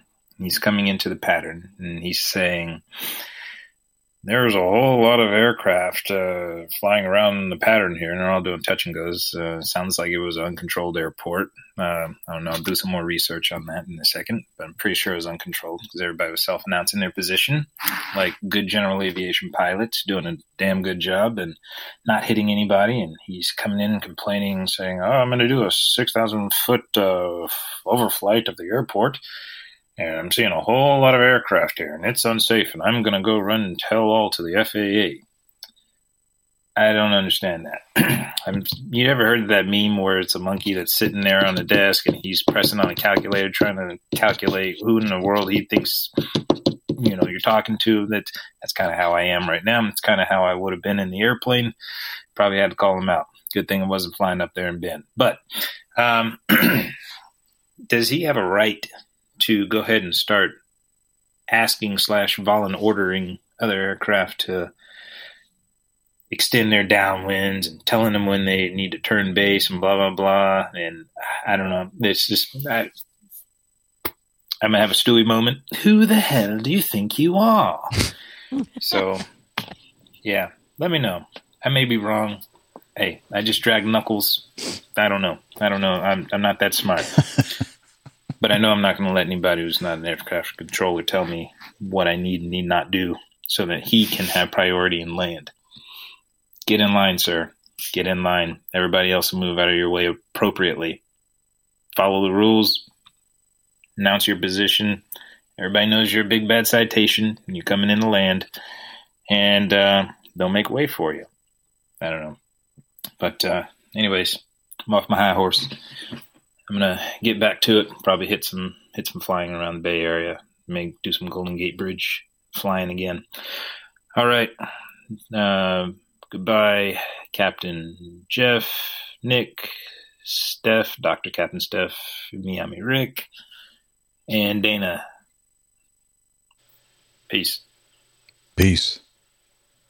All right. Thank you, Landon. Always good to hear from you. That was good. Yeah. So you want to hear the VAS Aviation, well, the audio from the VAS Aviation, VAS Aviation video? No, I just want to ream this bloke out with a red hot poker. Well, But- you're going to get even. Yeah, let's listen to it. Yeah, I think you'll even get more upset when you hear that. Uh, so let's see. I think I have this one already ready to go. Let's see. What is this? Nope, that's not that was the, the electric. one. Yeah. Oh, I guess I didn't. I didn't set that one music? up. Wow. Yes, you didn't Yeah. cue it up. It was- I didn't cue it up. Okay. Yeah, that was not the citation pilot playing music. He wasn't. Nice music though. Yeah, it was nice. Uh, let's see, where is that? Oh, here we go. Frustrated citation pilot at Bend Municipal Airport. And uh, we're queuing it up now. Here we go. Bend traffic, Sec 36, Echo, student solo, turning left base, runway 34, Bend traffic. Bend traffic, citation jet, November 41, November Delta. I'm 7 miles to the west, inbound to fly the overhead at 6,000 feet for left downwind runway 34. There are a lot of aircraft in this pattern doing traffic pattern work, and it is unsafe. Welcome to Bend. I live here. I'm here all the time. You guys, I've got a, a jet. I- I'm about. I'm getting a TARA right now. I need you guys to to help me out here. 36, Echo, student solo, we're coming in for final, uh, full stop. Thank you. Right, helicopter 7425 Tango, 4.7 to the west, 4,500, looking for you westbound, maintaining 45. Skyhawk 13 Golf, 5 to the east, 5,500 inbound. Citation, November 41, November Delta, flying the overhead at 6,000 for left downwind. I'll make it a, a wide left downwind and a wide base, and it looks like November 9012 Hotel Charlie, if you want to extend your downwind, I'll come in behind you, and if you continue to extend your downwind all the way out to China Hat, I'll, uh, I'll see if I can get in and make a left base inside of you. Uh, you could turn your base probably a safe time to turn your base is going to be uh, after I'm on final. Traffic helicopter 552 Lima Echo, right base to final, Bravo, Bravo taxiway barrel 34 Bend traffic. And Bend traffic, Skyhawk 1 Hotel, we'll make a, uh, low, excuse me, uh, short approach, runway 34, Ben. Ben traffic, Skyhawk 2 Romeo turning left downwind 34, uh, looking for the citation traffic. Wait, Romeo, I'm going to be turning in front of you but above you. I'll be at 6,000 feet and I'll get ahead of you. If you can fly slow as possible, please, uh, because I am in front of you but above you and I'll be outside. Yep, 2 Romeo, we'll slow it down and we'll keep an eye out for you. I got you. Thank you. Uh, November 9012 Hotel, are you going to make, looks like there's two other aircraft on final. I don't know, are you making a short final or are you going to extend your, your downwind? Uh, looking on traffic on final, turn to base right now, 1 Hotel. Yeah, I see two aircraft on final. Uh, they might be helicopters, I'm not sure. Okay, traffic helicopter 460 Lima Echo, final for Bravo, Carlo 34, Metro Bravo 2 Bend. Skyhawk 13 Golf, 3 east, inbound from midfield flyover. Traffic, citation November 41, November Delta. I'm in the left downwind. I'm going to stem this a little bit so that 91012 Hotel can uh, make his turn to final. 1 Hotel, base final, 34, on, uh, touch go, Ben. Skyhawk 2 Romeo, uh, I'm in the downwind. I'm just going to continue extending until citation's on final. Then. 2 Romeo, uh, citation November 4-1, November Delta. I'm left base. Uh, if you could keep it slow as possible, I'm going to try and avoid. I'm going to try and avoid another TCAS alert while coming into Ben. And just so you guys know, I did report this to the FAA. You guys, there's too many people in this pattern. It is unsafe. Sweet. Good traffic, Skyhawk 13 Golf, midfield 5,500 westbound, setting up for the 4534. Traffic citation November 41, November Delta. I am turning final for runway 34, going back to slow as possible here. I'm not sure if uh, you guys will be out of the way in time for me to land. I hope I don't have to do a go around here. Bend traffic, Skyhawk 3 Romeo on an extended downwind. Gonna turn left base behind the citation, Bend. Okay, Bend traffic, citation November 41, November Delta. I'm short final for runway 34, Bend. Bend traffic, Skyhawk 49 uh, Charlie Golf, 8 miles to the east, 5,500 inbound, Bend. Bend traffic, November 41, November Delta, one mile final. I see a line, I think it's helicopters on Bravo that are closing out the right side of the pattern. Are there any aircraft on the runway I'm not seeing? Bravo, Bravo's holding short of the runway. We see the runway's clear.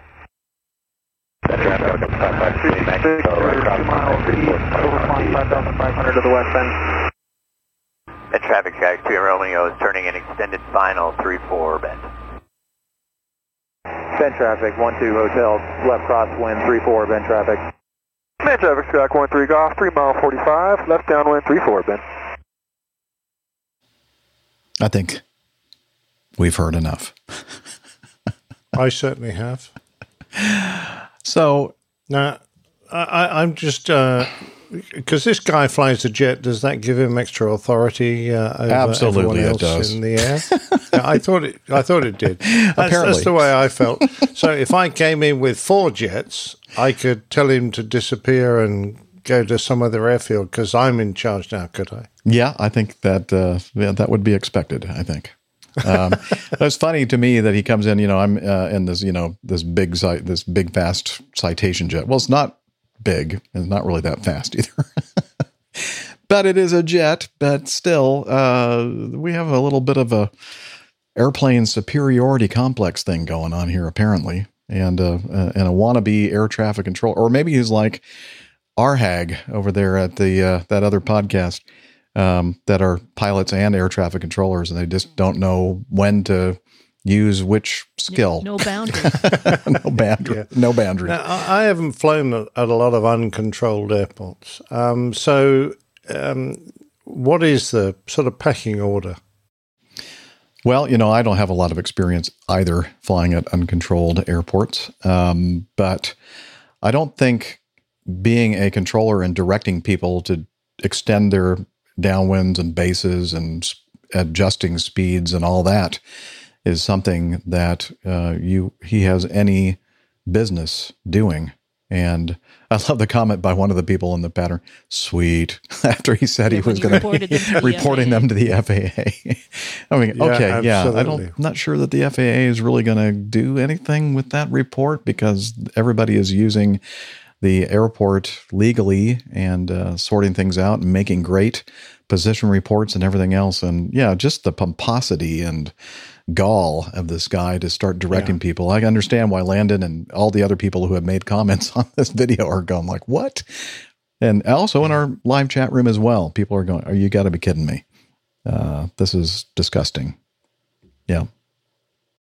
Yeah, it, it's something so uh, unusual in America because I'm quite used to coming into an American airfield, uh, and the fact that I'm a 300 ton aeroplane uh, has absolutely no bearing over my priority for a landing, etc. You know, everyone seem, it seems to be very even handed about uh, who gets in and out of airports. Uh, you know, so I, I find this most unusual, uh, really weird. In fact, i i i if it hadn't been for the accent, I would have said he was an Englishman.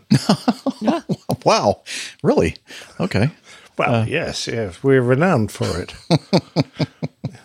Being I- in charge, taking control. Yeah. You, you there, man. You Yeah. go and do that. Yeah. Do It's, this uh, instead. I'm coming into land now. Don't you know who I am? yes, exactly right. Yes. Yeah. No, I'm only joking, of course. Yeah, of course Uh. I, and that's the half Australian in me coming out. Sorry about that, folks. But uh, yeah, this was just I, I, I was listening to this and half laughing out loud and half like yelling as Landon did. Yeah. Like what? What do you think you are? Just because you're flying a jet, you know, you're going faster and Yeah. everything. You just got to fit fit I in with all the other t- traffic. Tip my hat to all the other folk in the circuit who didn't just rip a new one because I'd be very tempted to. Mm-hmm. Yeah, I agree. Well, we welcome your comments, folks, uh, listening to this. Uh, what do you think about this? You know, was this justified? Did he have any any uh, legs to stand on or ground to stand on when it comes to directing traffic? Just because he's in a faster, higher performance uh, airplane than Yeah, and he wants to get it on the ground first. Right. Oh, you know, yeah. So I hope that you can get out of the way so I don't have to do a go around. Yeah, that would be highly Yeah. inconvenient, wouldn't it? in Yeah. your jet. What, you're short of fuel? Yeah. You didn't, didn't have enough fuel on board Well, again. yeah, that again. part of it. Actually, maybe he was a little stressed out because he didn't do proper fuel planning or something. I don't know. Mm, possible. Yeah. Well, thanks, Landon, for pointing that out to us. It was uh, amusing and frustrating all at the same time, just like me. Yes. okay. Next one up is from Dominic. This is an interesting one. Nick, I think you'll be interested anyway. My name is Dominic. Absolutely. I'm a 737 FO from Sydney, Australia. I wanted to start by passing on a big thank you for the countless hours of companionship you gave me over the last year. I discovered your podcast while on stand down, and it helped me to stay connected to the industry I love so much. Listening to uh, listening to your stories and banter brought me straight back to sitting in the flight deck and cruise, swapping stories of past exploits with my colleagues, which is one of the many aspects of this job I enjoy so much. I'm sure I speak for many other crews out there when I say that your show helped us remain connected to the industry, and I'm sure it did much for the mental health of stood down crews worldwide. So thank you from all of us. You're welcome, and we're happy to be of Absolutely. some assistance in that. Anyway, wanted to send in some feedback regarding episode 454, where Nick told us his story about blowing up his multimeter. You have, is that the way you pronounce it? Yeah. Okay. It's a multimeter. I was thinking it was a multimeter. and uh, anyway, you have, you know, I'm always questioning now um, my pronunciation of things. Uh, you have my sympathy, Nick, because I've done exactly the same thing. But I thought I might be able to give some feedback as to why this happened. So, a quick bit of background context first. My love of aviation has always run alongside a keen interest in electronics. And this has led into a background in electrical engineering. Oh, this guy's smart. Uh, which proved very handy as a fallback job during my stand down last year. So, for all the young girls and guys and girls asking about how to structure their career path, I think it's a great example as to why hedging your aviation career with something else is a good idea. It might be a pandemic, it might be a medical reason, but not being able to fly is an outcome that really needs to be considered by all of us. So, having a second skill up your sleeve is a great idea. Anyway, back to the story. I was 16 and keen to fix anything I could. So, when one of the light fittings in the cellar of the family home needed replacing, I felt it was time to shine. I was building more advanced circuits at this stage, so it, it couldn't be too hard, right? I tripped the circuit breaker for that part of the house and went down to the cellar with my tools and the new fitting and set to work. It was dimly lit from the ambient light, but I had just enough light to see what I was doing. So I grabbed my multimeter to test the live and neutral terminals of the fitting before I got to work. So, with one hand holding a probe to the neutral, I switched the meter on, positioned the other probe over the live terminal, then looked down at the meter as I connected the probe.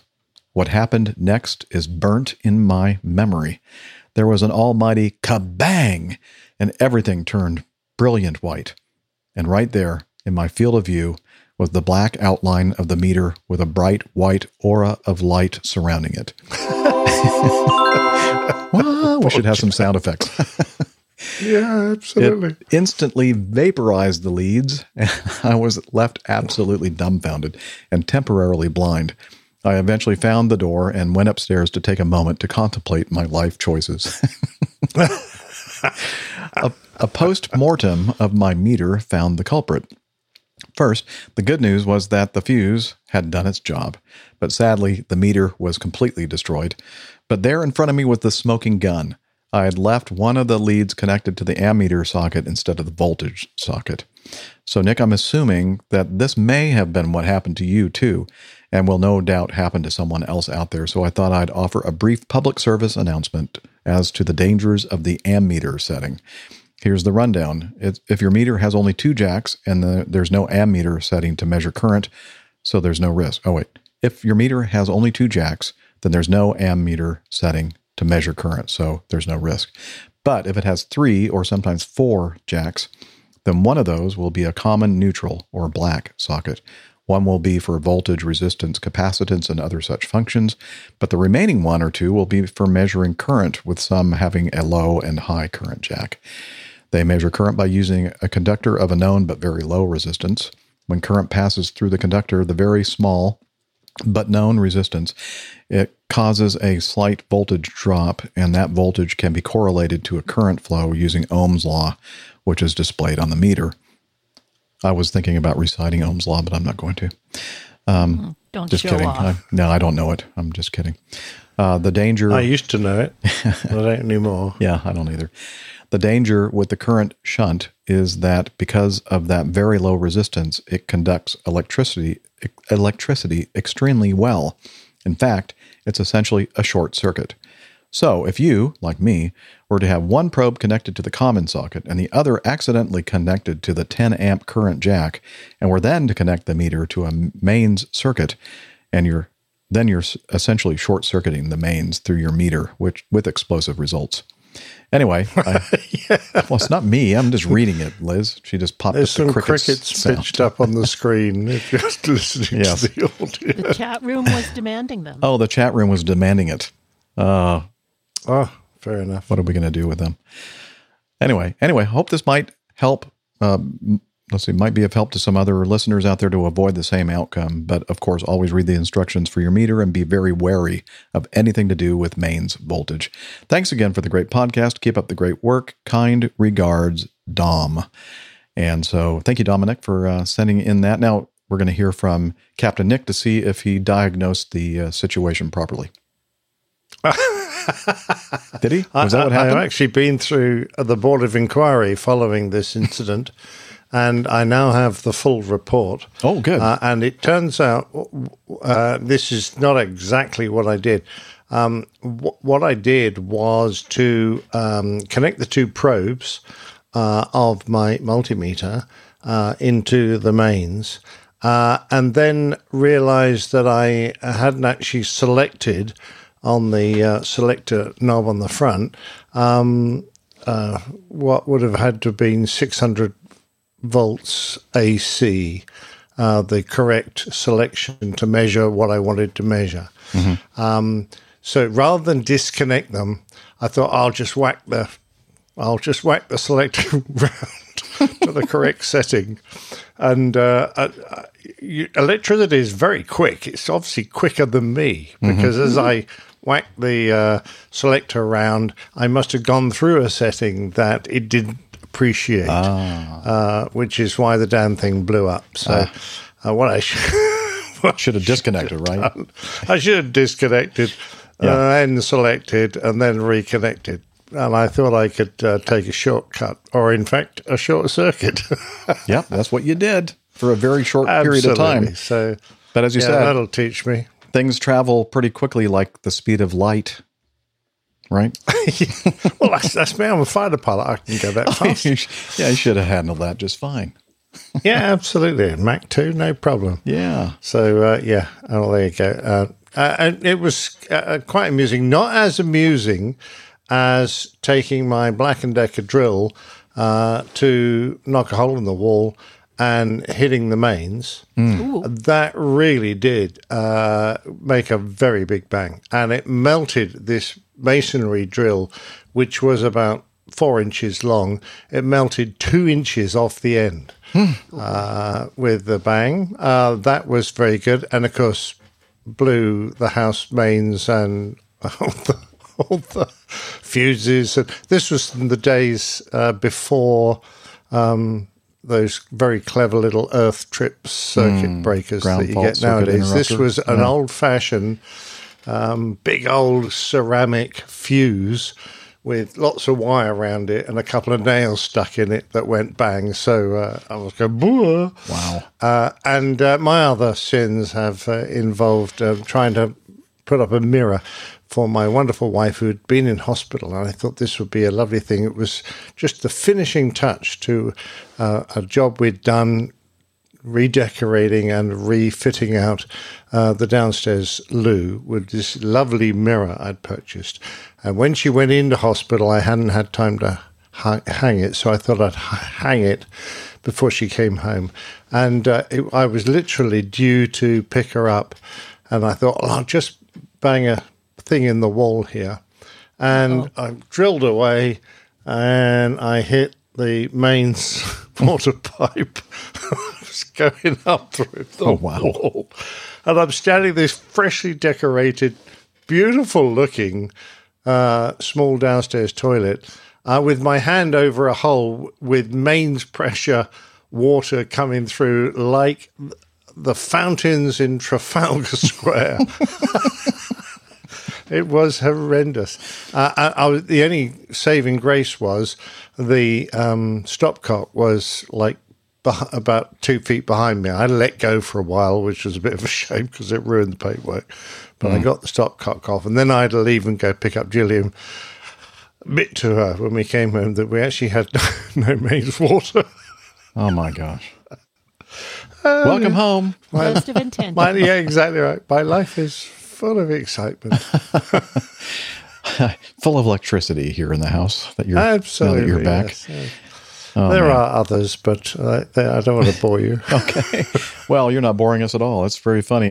And everyone said, get one of these uh, detectors, Mhm. uh, which are absolutely useless because, like, Mm-hmm. ninety-nine percent of my house seems to react to these Right. things, particularly if you're looking for electric cables. So Mhm. I think they're, yeah, Crazy.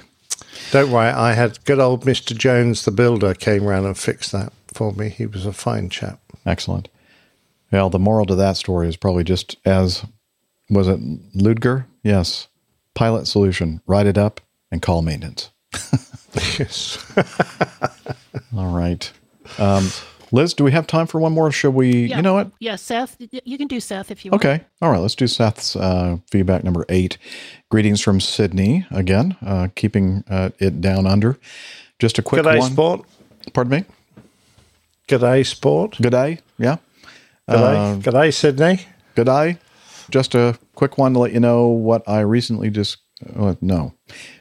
Just a quick one to let you know that I recently discovered your podcast through a mention on the Airplane Geeks podcast. And that's why I'm paying Oh. homage to the Airplane Geeks because I'm wearing the Airplane Geeks t shirt. Here. To- nice. there we go. Um, and uh, hope you didn't get too excited by that. Um, the uh, let's see, I've listened to the past ten or twelve. Has it stopped wobbling now? Shut up. The past 10 or 12 episodes, and I'm hooked. The knowledge and different perspectives you each offer, along with the great production value, and most importantly, the banter, make the three hours fly by. Well, thank you very much, Seth. That's uh, uh, quite nice, your compliments. As a plane, Absolutely. as a plane spotter, I photographed the Virgin Atlantic A340 600 arriving and departing many times during its years of service to Sydney. I assume Captain Nick would have operated down here at some stage. It was a great aircraft and livery to shoot. Is he correct? Did you operate down to Sydney at Oh, all? many times. Okay. Yeah, it was a bit of a killer that one because Mhm. it was a pattern where we went into Hong Kong, uh, had a bit of a break, then went down to Sydney one night, back to Hong Kong, a bit of a break, then back home. So it was like a nine-day pattern or something. So uh, it was a bit of a killer. By the time we were on that way home, we were pretty tired. Yeah. But, uh, and we didn't get in Sydney. We always wanted two nights in Sydney. That would have been the perfect pattern. Uh, but we Mhm. never did, sadly. Oh, that's a shame. Well, we got Um, one night. Uh, Well, that's good. Yeah, that's a, I, I I've only been to Australia a, a handful of times when I was in the uh, Air Force uh, near Sydney, and uh, beautiful place. Um, Got to have a meetup down there. yeah, we'll we'll definitely have to have. And Liz says we we got to have a meetup down there. So you have an excuse to go down to Australia, right, Liz? Yeah, yeah, Yep. exactly. Like you need one, right? You don't need an excuse. Okay. Um, so uh, he said, here's a link to my website, and it's on SmugMug, and it's his own um, his own site on smugmug.com. And on Instagram, he's SJ Aviation Photography. And he says, keep up the great work and hope to hear many more episodes. So I went and looked at his site on SmugMug and I um, did a screenshot of one of his things. And he had some watermarks and everything else on it. And I asked, I, I replied to him and asked him if it were okay if I showed one of his uh, photographs with the. I said, "Don't worry, I'll leave the watermark on there, and you know, I don't want to mess up with or Steal it. or steal it. Yeah, mess up with copyright and all that kind of stuff." By the way, it's Seth Jaworski, and um, he wrote back very kindly and said, "No, I don't mind at all. In fact, I'll send some low res uh, versions of his high resolution photos of the A340 600 in Virgin Atlantic livery." And uh, and I said, "Well, you know, I, I don't need to put them in the show notes." And he goes, "No, go, please do." um, and then you know people can take a look at them and check out his site and all that kind of stuff. So I'm going to share my screen with some of his absolutely gorgeous photos. And uh, here we go. Window is this one here. Share. And Nick can probably make some commentary, but uh, look at that beauty. I mean, I think the A340, the that stretched version, that 600, was just absolutely gorgeous. Just the the what's the uh, word I'm looking for? Proportions. Thank you. Yeah, yeah. Uh, were I, I, perfect. I agree. The engine size, and what's more, when Virgin started that lipstick metallic red, um, it really was a super color. Uh, the early versions, uh, various color schemes, not quite so good, but uh, I think that was definitely the the best they Well, ever went. For. Here's one that's taking off there, and uh, I'll scroll down a bit, and uh, there's one on the ground. Still a beautiful looking airplane, even on the ground. Um, I think what you know the the shorter 340s didn't look as pretty because they kind of can't they kind of pointed down a little bit, didn't they? Um, on the front, Yeah, it always looked like the nose wheel was a bit short, right. But it wasn't. Yeah, it just had that appearance, and uh, the longer version, the 600, looked uh, didn't look like it was kind of pointing downward when it was on the ground. It was much more level. No, it's very elegant uh, aircraft. I always thought, yeah. Look at that one. Here's a beautiful one of it taking off. I think that was the one I took a screenshot of with all the engine exhaust um, kind of uh, distorting the um, the photo behind in the Yeah, the lovely. scenery behind. Lovely. The- I'd love to know what dates uh, these were taken on, because I bet Seth knows. you know, it'd be just nice to know if I was in one of them. Yeah, Seth, if you're if you're listening, and I'm assuming I'm assuming that you will be, uh, please uh, let us know or send a, a note or uh, an email to Nick if you know what the photo dates were. I'm sure he does. I'm sure it's all right there. Yeah, in you see, that's one of the color schemes not so good. They decided Mm-hmm. to try and save weight, and they made the red uh, um, out of dots. Uh, Oh. On the on the fin, you can see where the dots are at the Mm-hmm. leading edge of the fin, and it was a a brighter shade. I like that really deep, uh, intense red of the the later color schemes. yeah, I do too. I think it looks better. All right, and oh, this is a beautiful photo because um, it Oh, shows the reflection of the yeah. jet in that. Here, let me see if I can show more of the photo there. Okay, yeah, you get the idea. nice. Actually, uh, one of the runways, I'm just trying to think, uh, if you taxied down to the south and then we took off uh, facing north, as you taxied down, the runway stuck out in the bay. And literally off your wingtip, there would be guys on surf, not surfboards, paddleboards and uh, jet skis and all that kind of stuff. And it was great fun taxiing down there, seeing all these people out in the water right beside the aircraft because the taxiway was literally on the edge of the water. It was uh, fantastic. Nice.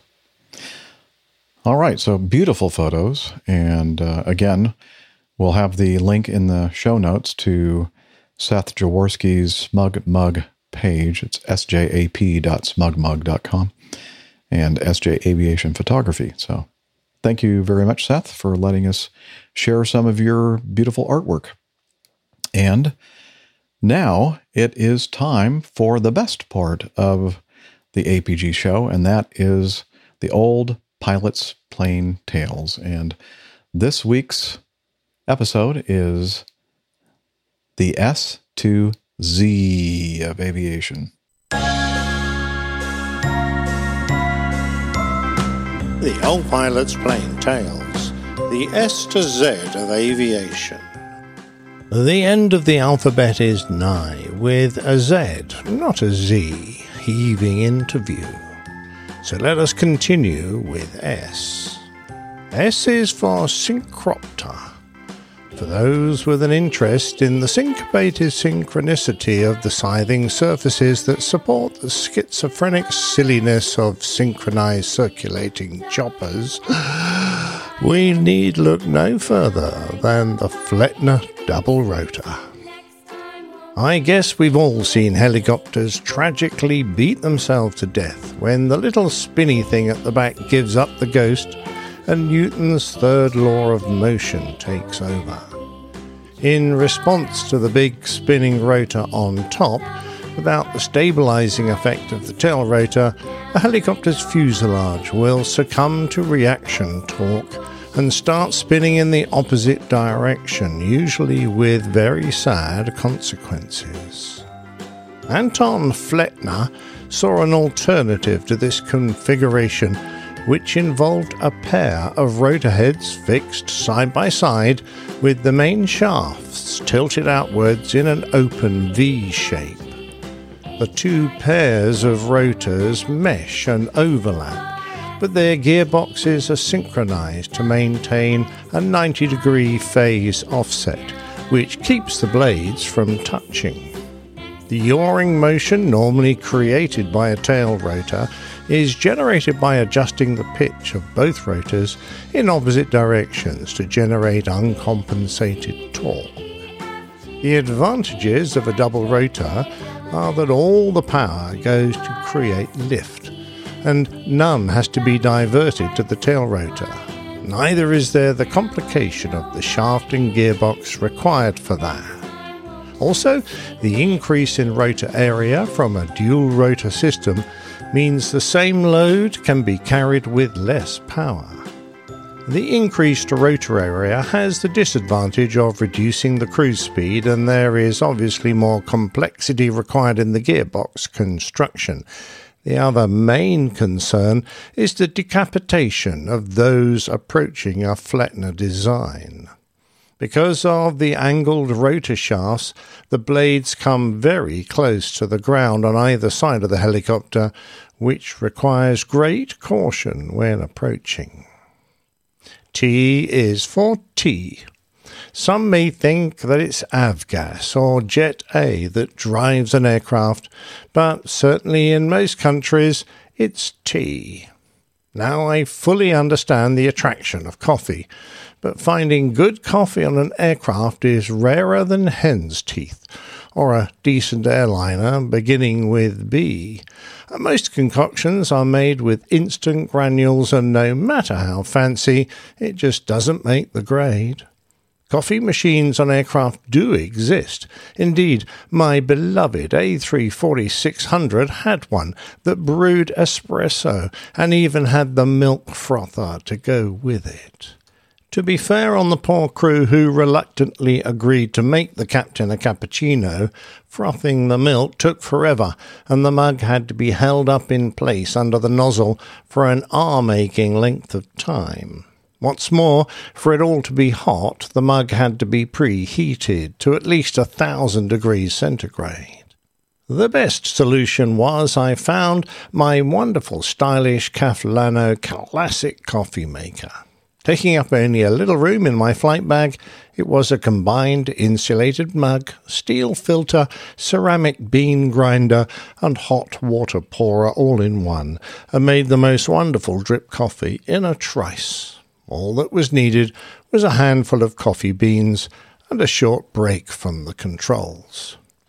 Tea, on the other hand, is the perfect option for the pilot's beverage. Despite its fine flavour, messing up a cup of tea is surprisingly hard. Having said that, I know of a very large country west of me by a few thousand miles where it's nigh on impossible to find a decent cuppa. British cabin crew are well versed in the ways of creating this brew in an airliner, despite the water temperature being lower to boil at the reduced cabin altitude, and it invariably arrived in great shape. Hats off to the Japanese crew for their ability to make a fine green tea as well, even if it didn't come with the full tea ceremony, but few were able to bring themselves to brew a strong tea from traditional black leaves. Their efforts usually tasted like dishwater, but learn your crew's strengths and never ask for a cup of Earl Grey from the Oriental crew or green tea from a Yorkshire lass. U is for up. There are many ups in aviation. It is, after all, a game of ups and downs, but we generally prefer the ups. Going up usually requires a clearance from those wonderful people who sit in dark corners, apparently talking to themselves, and that's just in their spare time. The rest of their sad lives is spent talking to pilots, and a good proportion of their time is spent letting aircraft go up. This is expressed in different ways around the world, which is a little surprising. For example, in Europe, permission to go up is usually given as climb flight level blah di blah. Other countries insist on adding and maintain, for example, climb and maintain flight level blah blah, as if we might only give our assigned flight level a glancing blow and then rocket off to some other height just to be difficult. Yet others insist on sending us to an altitude, something long forbidden elsewhere, since to is indistinguishable from two and presents a possible confusion. Pilot's discretion is something else that can't be relied on, since the cockpit is frequently a place of gossip and various goings on, particularly about those not present at the time, and a juicy way to fill the long hours. In the context of up, however, being granted pilot's discretion for a climb clearance means that it can be done whenever the pilot wants. Being given a climb at pilot's discretion is often a source of great amusement, as some pilots, no names, no pack drill, will test the patience of a controller by using their discretion to stay exactly where they are until, Eventually, the quavering voice at the other end of the speaking tube demands that they climb immediately. Up often comes in other parts of conversations with our illustrious controllers, but usually just after we release the transmit switch, when up is usually said with feeling, followed by the word yours. Apart from taking the machine up, there are plenty of ups to deal with on the flight deck, even the one that accompanies shut. Anything that goes down will usually be preceded by an up.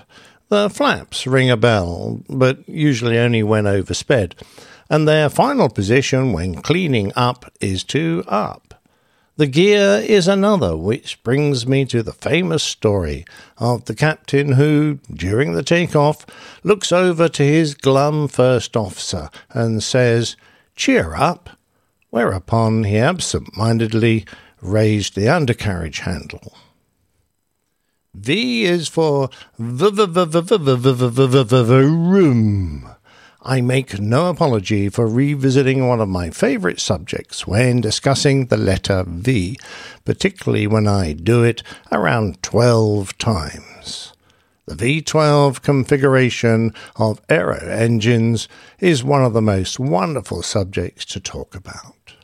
In my early days as an RAF pilot, I drove a Triumph Vitesse convertible sports saloon equipped with the Triumph i6 engine a straight six cylinder power plant.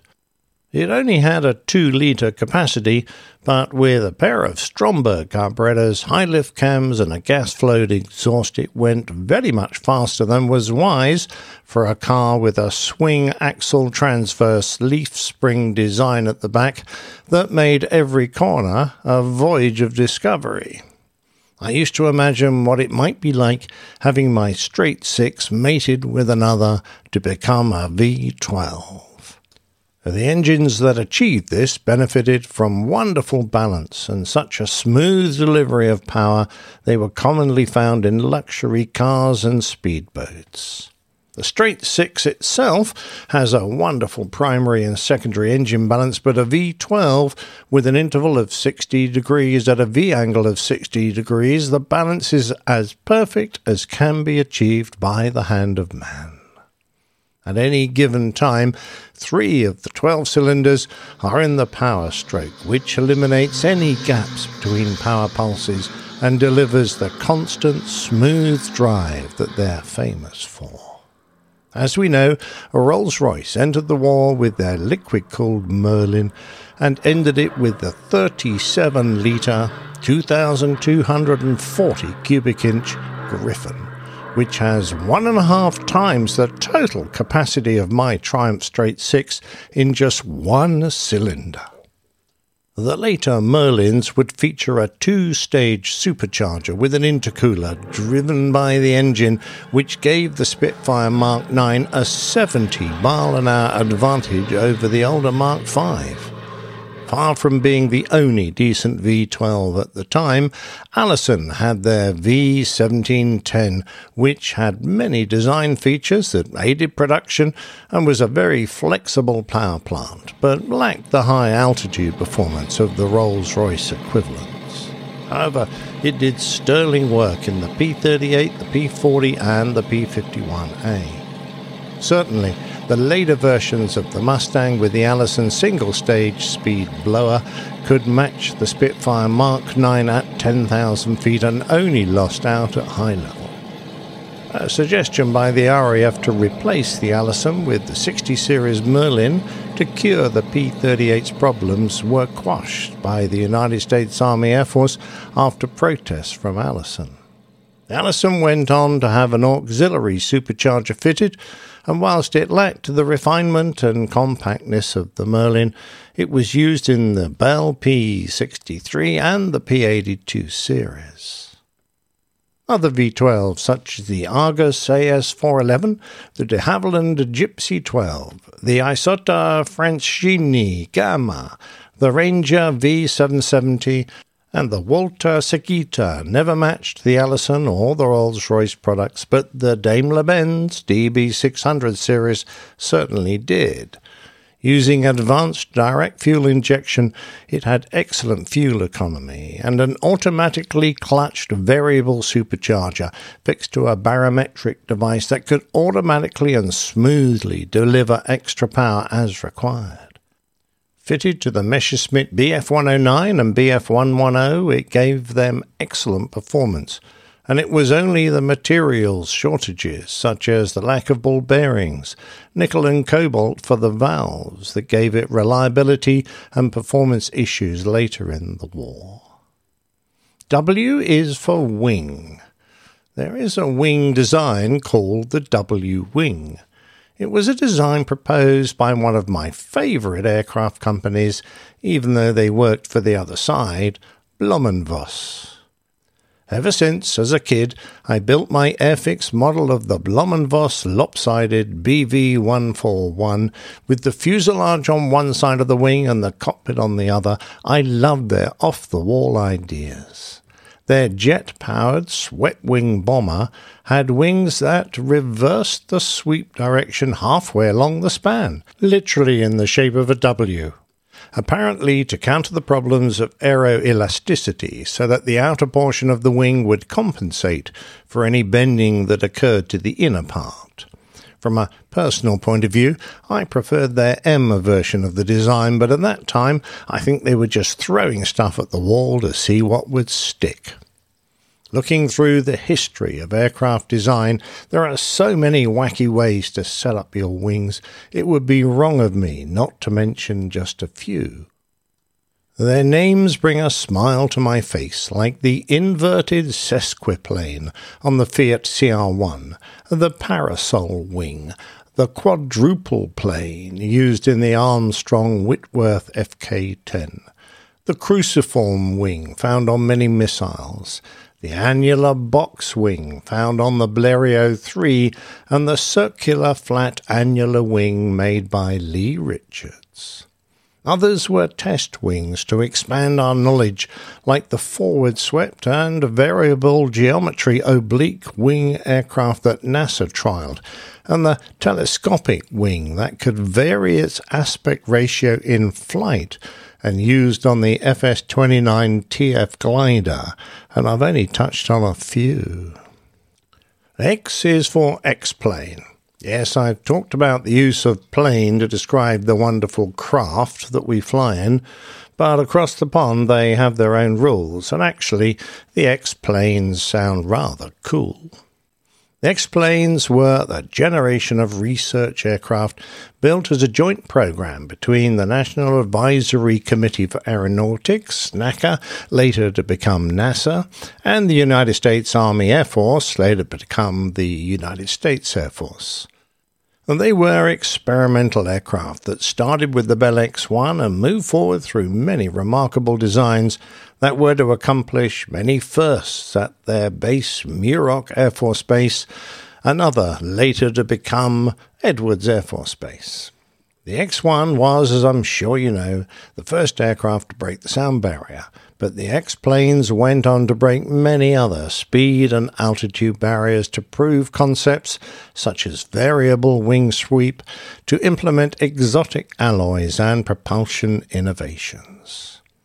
Some were well publicized, but others progressed in secret, such as the X 16, a spy plane that never really got going after the purchase of a license to build the Martin RB 57 Canberra, the British designed English electric aircraft. Most X planes never got into production. They were there to test, evaluate, and learn from. Y is for Y Service, Chicksands Priory. In the past, I've talked a lot about my father, but very little about my mother. It's partly because, like many in the war, she didn't tell us lads much about her wartime service in the Women's Auxiliary Air Force. But I have a few clues from her old Air Force napkin ring, an essential thing if you didn't want to have someone else's eggy stains on your linen. The hallmarks show it as a London piece, made in 1935 by Edward Barnard and Sons, a silversmith still in business today.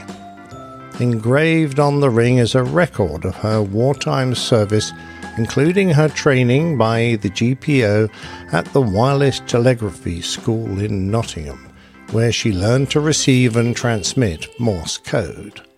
As one of the top students, from there she was posted to Y service. Such was the secrecy that none of the WAAF personnel were told what they were doing there as they maintained a silent watch on the enemies of our country. They often referred to the Y service as, Why are we doing this? In fact, the Y service was covertly listening to German high command radio traffic, extracting call signs and frequencies, and passing on their messages to Bletchley Park, the famous decoding centre where the German Enigma code was broken. Amongst the tall aerials and in hidden bunkers, Chicksands communicated with the British network of agents behind enemy lines using coded seasonal greetings, trivial sounding messages, and even poetry to disguise what was going on. Z is for the many Zs, or Zs if you insist, that I pushed up from crew rest on the A340's cosy bunks and occasionally from the captain's chair. And with that, I'll leave you to contemplate your own aviation alphabet. I wonder what you might come up with. A, B, C, D, E, F, G, H, I, J, K, L, M, N, O, P. Well, if we come up with something, it's not going to be half as interesting as what you did. I thought you were going to say half-assed there for a second. no, half as interesting. Or it does it does sound a little bit I'm like I'm saying half-assed, half-assed interesting. uh, yeah, but that's very kind of you, Jeff. That's, uh, but uh, I, again, I, I cheated by dipping into my own memories rather than dealing with a uh, a more historic subject. But uh, no, it's very entertaining. all the same. Very entertaining. Thank you. I especially liked all the alliteration of uh, what was it S um, at the very beginning. Oh, don't ask me to do that again. Please do. I want you to do that again. if I want to hear that, then I have to play it. Again. When, if you have you seen, uh, I've seen videos of it. Uh, you, those blades, I just do not know how they don't get completely entangled with each other. Uh, uh, but I can also see how they'd also lop your head off given half a chance. So Uh, I mean, people duck often when they walk up to a helicopter, uh, but you'd need to be on your hands and knees. I think approaching a a, a Flettner uh, helicopter. They're not the only manufacturers of this style, mind you. Mhm. So watch out out there, folks. Duck. They're dangerous. Yeah. Yes, duck you suckers. Okay. Thankfully, he used the right consonants when, in that last phrase. All right. Very good. Really enjoyed that. And uh, looks like we have a little bit more time to knock out some more feedback. What do you say, sir? Excellent. Let's do it. All right. Um, let's continue on. This is one that was carried over. Several of these were carried over from previous episodes, and so let's go ahead and continue with uh, item nine from Dave. Says hi all. I hope you are all keeping well. I just saw this article this morning and was quite shocked to read how easily it can happen. And he gives gives us a link. I always hear announcements on the PA about not trying to recover your phone if it slips down the seat. I guess this is one of the reasons. Has this ever happened on any of your flights? Kind regards, Dave Lakeland. And uh, we're showing now on screen the picture of a very warm, or the aftermath of a very warm iPhone. Charred. Yeah, doesn't look very happy, does it? No. Um, cabin crew of a Boeing 787 9 saw smoke emanating from a passenger seat. Uh, 1 October 2020, it was discovered that a mobile phone or a mobile phone had fallen down the side of the seat and had been crushed in the seat mechanism. The cabin crew extinguished the fire and the aircraft continued to its destination. There was no damage to the aircraft. Um, it was approaching the top of descent when the cabin crew saw smoke emanating from a passenger seat. It was discovered that a mobile phone had fallen down the side of the seat and had been crushed in the seat. Well, we just talked about that. The cabin crew extinguished the fire and the aircraft. Am I reading the same paragraph? No, it's a different paragraph. It just says mostly the same thing. wow. I love it when they do that. Um, there have been several reports of similar events occurring leading to smoke in the cabin. There are currently no seat design requirements to prevent electronic devices from becoming trapped in seats. Manufacturers and regulators are aware of this issue, but has it has proven challenging to find a workable solution. The EASA and the SAE Rubbish. Yeah, International Seat Committee have taken safety action to develop new design standards. The standards. International Seat Committee. Yeah. I want to be on that. yeah, that that, that would be the boat. that would be the SAE ISC. Yeah, yeah. I think I could pro- provide an awful lot of assistance to the International Seat Committee. I only want a hundred thousand pounds a year to Oh yeah, on at that least. committee. That's fine. Yeah. Yeah. Well, you know, you have a lot of experience sitting in airplane seats, so I mean, I do. think you would be very be valuable. Perfectly qualified for that.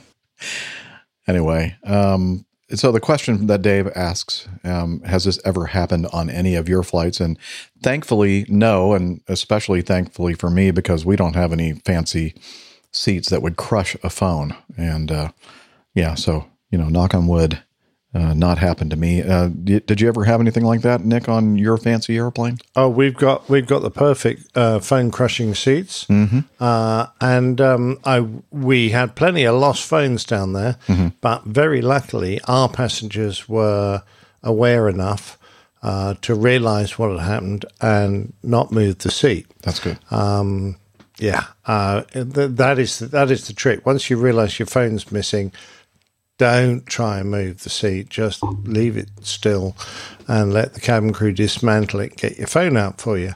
Um, so that it doesn't crash the phone, doesn't cause the fire. Uh, in, on some occasions, uh, they even had to wait until the engineers came on who, and they physically, you know, disassembled the seats and uh, recovered the phone. Yeah. Um, so uh, it, the problem is that uh, they it's not made clear uh, that there are other places to put your, phone other than in your pocket or whatever. What you really need um, is a dedicated phone charging spot beside the seat where you can um, plug your phone in or put it on a recharging pad if you have one of those nice inductive uh, charging systems um, that encourages you to put your phone away from the seat and not in your pocket and nowhere stupid where it can fall into the seat mechanism.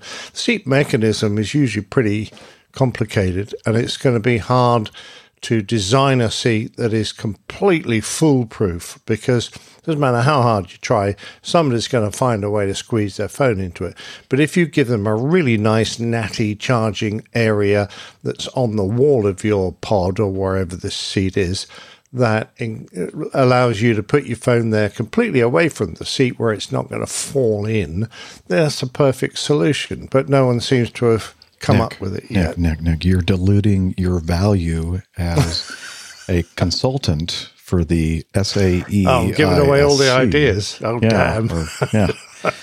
Oh well. Didn't think of that. Yeah. So much for that idea. Lane has a suggestion. Yeah, yeah, okay. Oh, So, Lane has a I- suggestion. Cargo pants are a good option. Yeah, as long as you remember to close up the top of the the, the whatever the the lid. No, the lap. the yeah, exactly pocket. right. Now, Yeah. actually, have lying on your phone, in, you know, and sleeping on it is actually another good way to bend the phone and set your legs alight.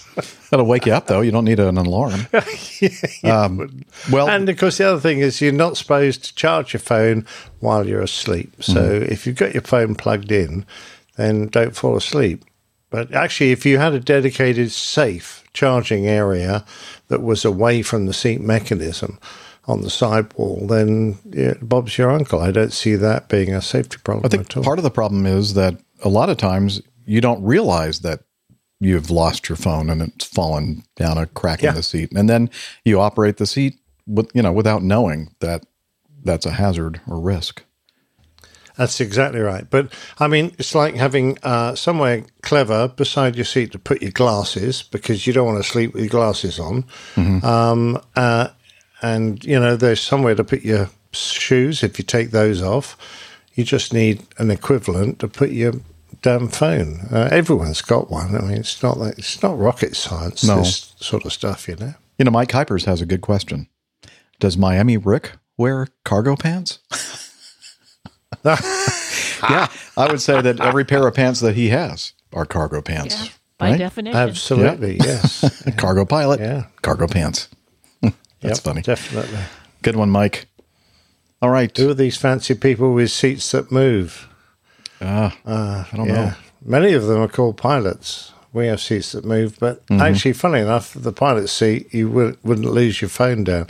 It would just fall onto the floor. Yeah, making a big go through clunking the Actually, sound. and Lane has an answer floor. for Yeah. Mike Kuipers. Oh, yes. Lane has the answer for Mike Kuipers. Uh, he does not wear cargo pants. He wears cargo kilts.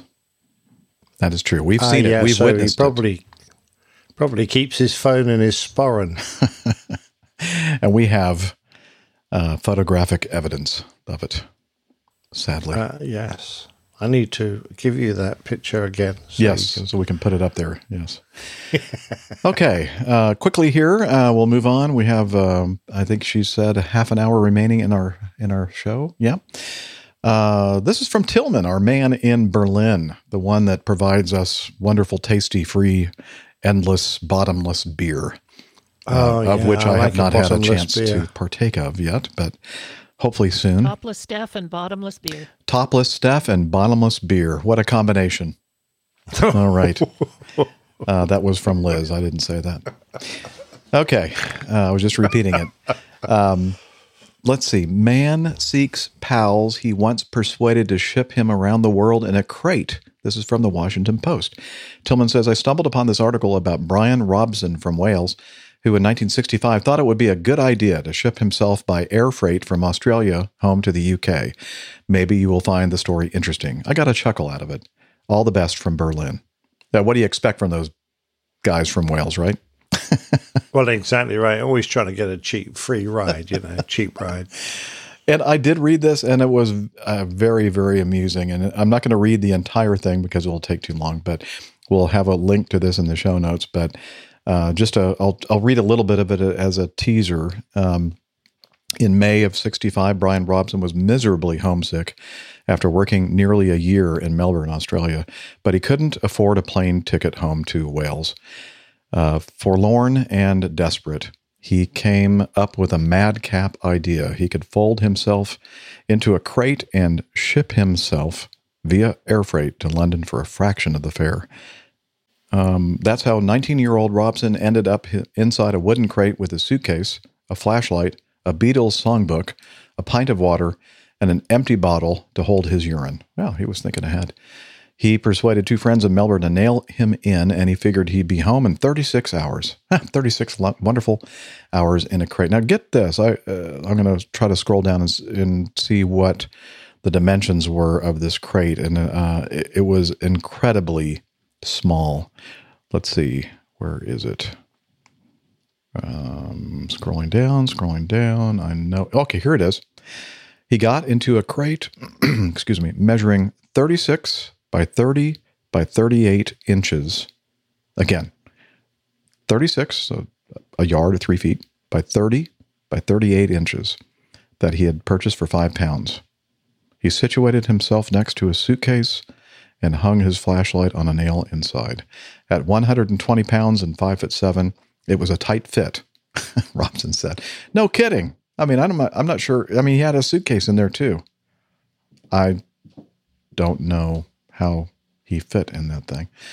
Anywho, very interesting story. And um, just to give you another little teaser, uh, it took a lot more than 36 hours. And in fact, he didn't even make it, what, halfway there, or maybe a little over halfway. Uh, yeah. So very, very cool story. It looks like um, they're considering, I think it said at the, toward the end of the article, that um, somebody is interested in making a, a movie of this. Um, let's see. He decided to, uh, three years ago, to write a book after a film company approached him about doing a movie. So I don't know if that's still going or not, but Yeah, I, I'm trying to. I mean, I've seen the movie of the bloke that gets caught in a canyon in America and cuts his arm off. But uh, a movie about a bloke in a crate for. Uh, I'm just trying to think. How short the movie. Devil, you. Yeah. Cheap scenery. Wow. Wow. Like they wouldn't have many sets. Apparently not. You know. yeah. Liz adds that it would be cheap scenery, not not a lot of sets, just a lot of wood. That's true. it would be a very inexpensive production. Yeah. Oh, and I'm gosh, I Why missed don't you it. skip to 14 now, Jeff, and we'll get Okay. Jeff out of the way. And uh okay. 14. She is directing me as she should since she's she is a director. 14. Let's jump I to thought that. she was one. a producer. and a producer. She produces direction. So hence Okay. director producer. That- that- Yeah. makes sense. Um, so let's go to 14 because we want to make sure to do this one on today's episode because everybody knows the good looking Captain Jeff is Colonel Jeff. And uh, just to remind you, uh, he was, um, he retired from airline service and now I'm hearing a lawnmower very close to my back studio window, which I don't know if you guys can hear yet or not. A little bit. A little bit. Oh, lovely. Uh, yeah. Perfect timing. Perfect Kick timing. off the audio. okay, you know what I could do. I can uh, a- adjust my my my uh, noise gate. Can you still hear it? Oh, okay. Well, then you know what? Probably the best thing to do. I'll continue just quickly uh, setting this up. Jeff uh, retired from American Airlines last year, and I was I had the opportunity and Steph did too to be on his last two flights, and he wasn't finished with flying though. Don't you love the sound of the lawnmower behind me? That's just yeah, nice. that's great. Yeah, awesome. Um, anyway, uh, we had the uh, pleasure of uh, being with him on his last two flights before he retired from the airlines. And as I said, he was not finished with flying. He uh, ended up getting a job with a Part 135, a corporate jet outfit. And uh, he uh, finally made some. He says, finally, fe- feel free to edit this audio as you wish. And I'm not going to edit a thing because it's perfect. And uh, so, without further ado, we're going to hear uh, Colonel Jeff talk about his transition from airline flying, Part 121, to corporate jet flying, Part 135. And here we go. Take it away, Jeff. Hello, everyone at APG. It's Colonel Jeff with some long overdue feedback about my experiences going from the 121 world to the 135 world. My first comment will be all of you listeners who have given Jeff grief about his steam driven Mad Dog need to apologize. His airplane was very modern compared to mine. I wish I had some of the avionics he has. My airplane is a Falcon Dassault or a Dassault Falcon 2000. It's a uh, probably a 80s design. Uh, not a lot of fancy avionics. We have an autopilot, of course. We have GPWS and we have TCAS and we have a nice weather radar. Uh, what we don't have is we don't have certain things that I was very used to, like auto throttles. Uh, that was thing I missed the most. But some of the other things that I've come to realize I don't have, I don't have predictive wind shear. I have reactive wind shear. And when I do get a wind shear alert, it's a canned scenario. It's just that gives me a pitch up display. That's all it gives me. No actual real guidance. The same is true if I hit the go around buttons. It is a generic display, just gives me some pitch up information, no actual real guidance. So, in that regard, it's a step backward. In the next regard, it's a fun airplane to fly because it's built by Dassault, which builds fighters, and the airplane has a fighter wing on it. And it's surprisingly nimble. I was actually very shocked at how maneuverable and quick to respond the airplane is. So it is fun to fly. It's got the goofiest nose wheel steering I've ever dealt with in my life. Uh, you have no nose wheel steering, none at all on the rudder pedals. So for crosswind takeoffs, you have to use the tiller. And on landing, you have to use the tiller with a crosswind. It is, and it's not designed very well. The first 60% of nose wheel turning is in like the first 30% of tiller travel. And then there's a break, and it, oh, it's just, yeah, it makes for a very jerky taxi. Anyway, school was very interesting because it was like learning Latin when you spoke Greek. It was a different alphabet, a different pronunciation for everything. And while they're talking about things I knew, they were using terminology that didn't make any sense to me. And I was in a group of four, and the other three guys were all in their second or third ATPs, and they understood all this vernacular that was going on that I had no idea what these guys were talking about. So I was a little bit behind from the get go. And some other things that have come along since I've been out of school have just been hysterical. Uh, at the schoolhouse, they discovered that this individual had never flown GA uh, because they wanted me to do a conventional pattern. I had never done one. so they had to talk me through it because they didn't even bother to show me how to do it. They just go ahead and do this. We're going to end this in with a conventional pattern. I go, what's that? so uh, I got, uh, well, when I came back, about two thirds of the way through school, I came down with COVID. I didn't know it at the time and actually took my check ride with COVID. I was pretty sick. Just didn't, I just thought I had a cold, but I was feeling pretty crappy and uh, came home, gave it to the whole family. So Thanksgiving was kind of a bust. Uh, but that also put a kibosh on me flying for almost six weeks because I had couldn't go back to work until I had two negative tests, which took a while. Once I did start flying, I was flying my butt off. I just had my first seven day break since oh I don't know when this past week. Uh, so now I understand why Prip, why Pilot Pip and his podcast can never figure out where that trip was. What was that layover that I was on? Yeah, I I have the same issues. It's kind of comical. Some of the passengers we fly, most of them are very nice. Um, I will say that rich people tend to be sloppy. They trash the, the cabin sometimes. I've taken uh, football players to Las Vegas. They showed up four and a half hours late. They didn't want to leave Vegas. To families to Aruba, to four couples down to St. Lucia who went through 11 bottles of champagne before we got there. I took a group of uh, middle aged men to Jackson Hole, Wyoming for a bucket list trip where I thought I was going to have to get a gurney to get one of the guys off the airplane. He was so drunk. Um, I've had to divert twice, and probably in the past four weeks, uh, both for weather, and uh, I've done more ILSs to minimums in the past six months than I think I did in my 20 year career at American Airlines. Uh, speaking of that, we only go down to Cat 1s. We can't do Cat 2s or Cat 3s. The airplane can do it, we're just not certified for it. Some other things I'm uh, having to get used to. We have one airplane that cannot do LNAV, VNAV approaches. It can do LNAV, but not VNAV. It's got a different FMC than the other three, and that one is very difficult to use. And unfortunately, that's the one I've diverted in twice, and changing the destination in that thing is a nightmare. so, but uh, I'm still enjoying it. It's it's still that nice feeling of turning left when I get on the airplane to the big picture window seat. Although sometimes I get to turn right because on most of our flights we do not have a flight attendant, so I get to do those duties. I have to give the safety briefing. I have to load and unload bags. I have to monitor the catering. I have to monitor the fueling. I have to pay the bills. In fact, the hardest part about this job so far has been the paperwork.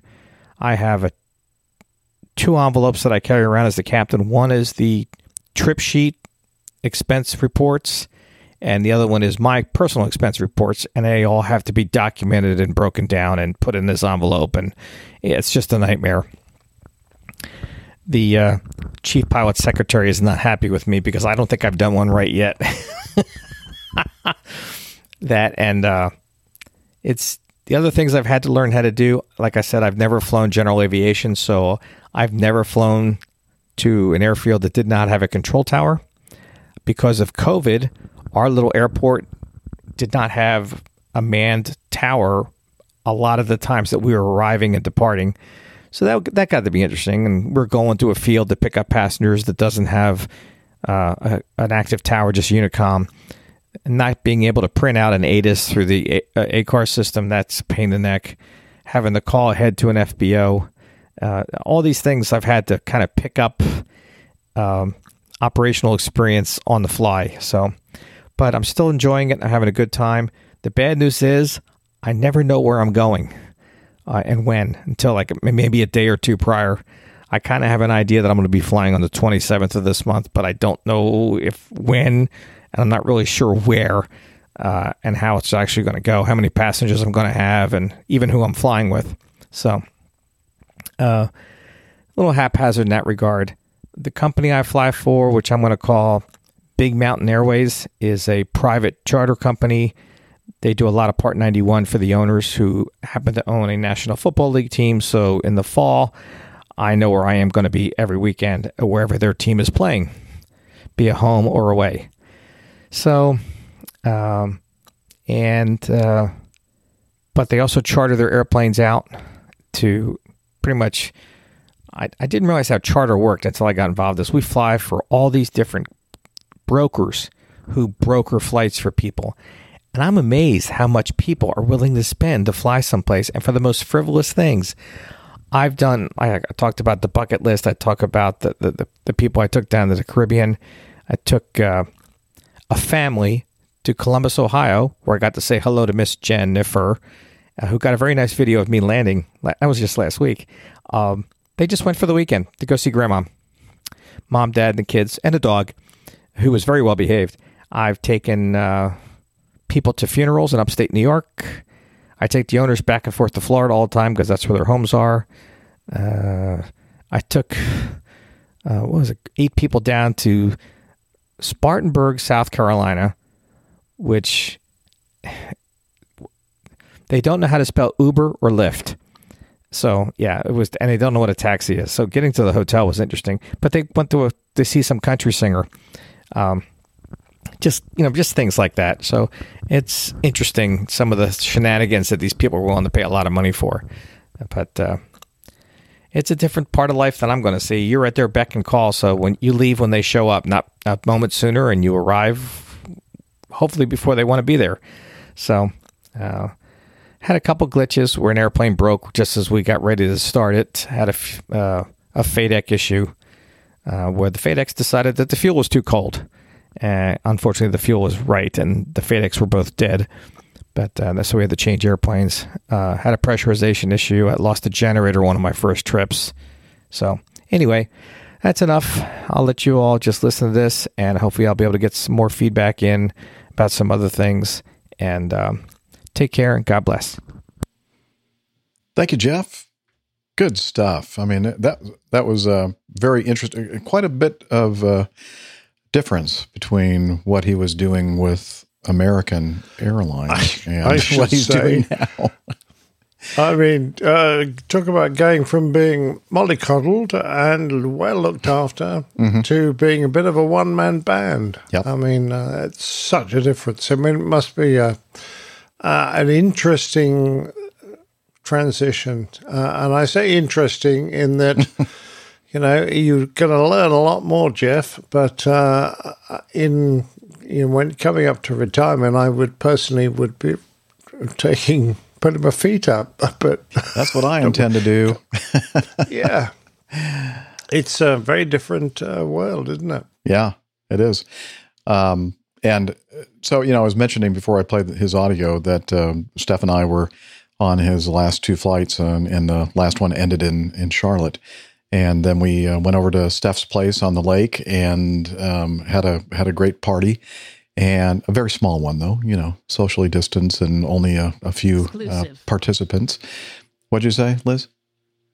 Exclusive. exclusive yes an exclusive party and uh, while there when we were transporting um, jeff from the airport over to steph's he um, put his uniform hat in the trunk of my car and guess where that uniform hat is still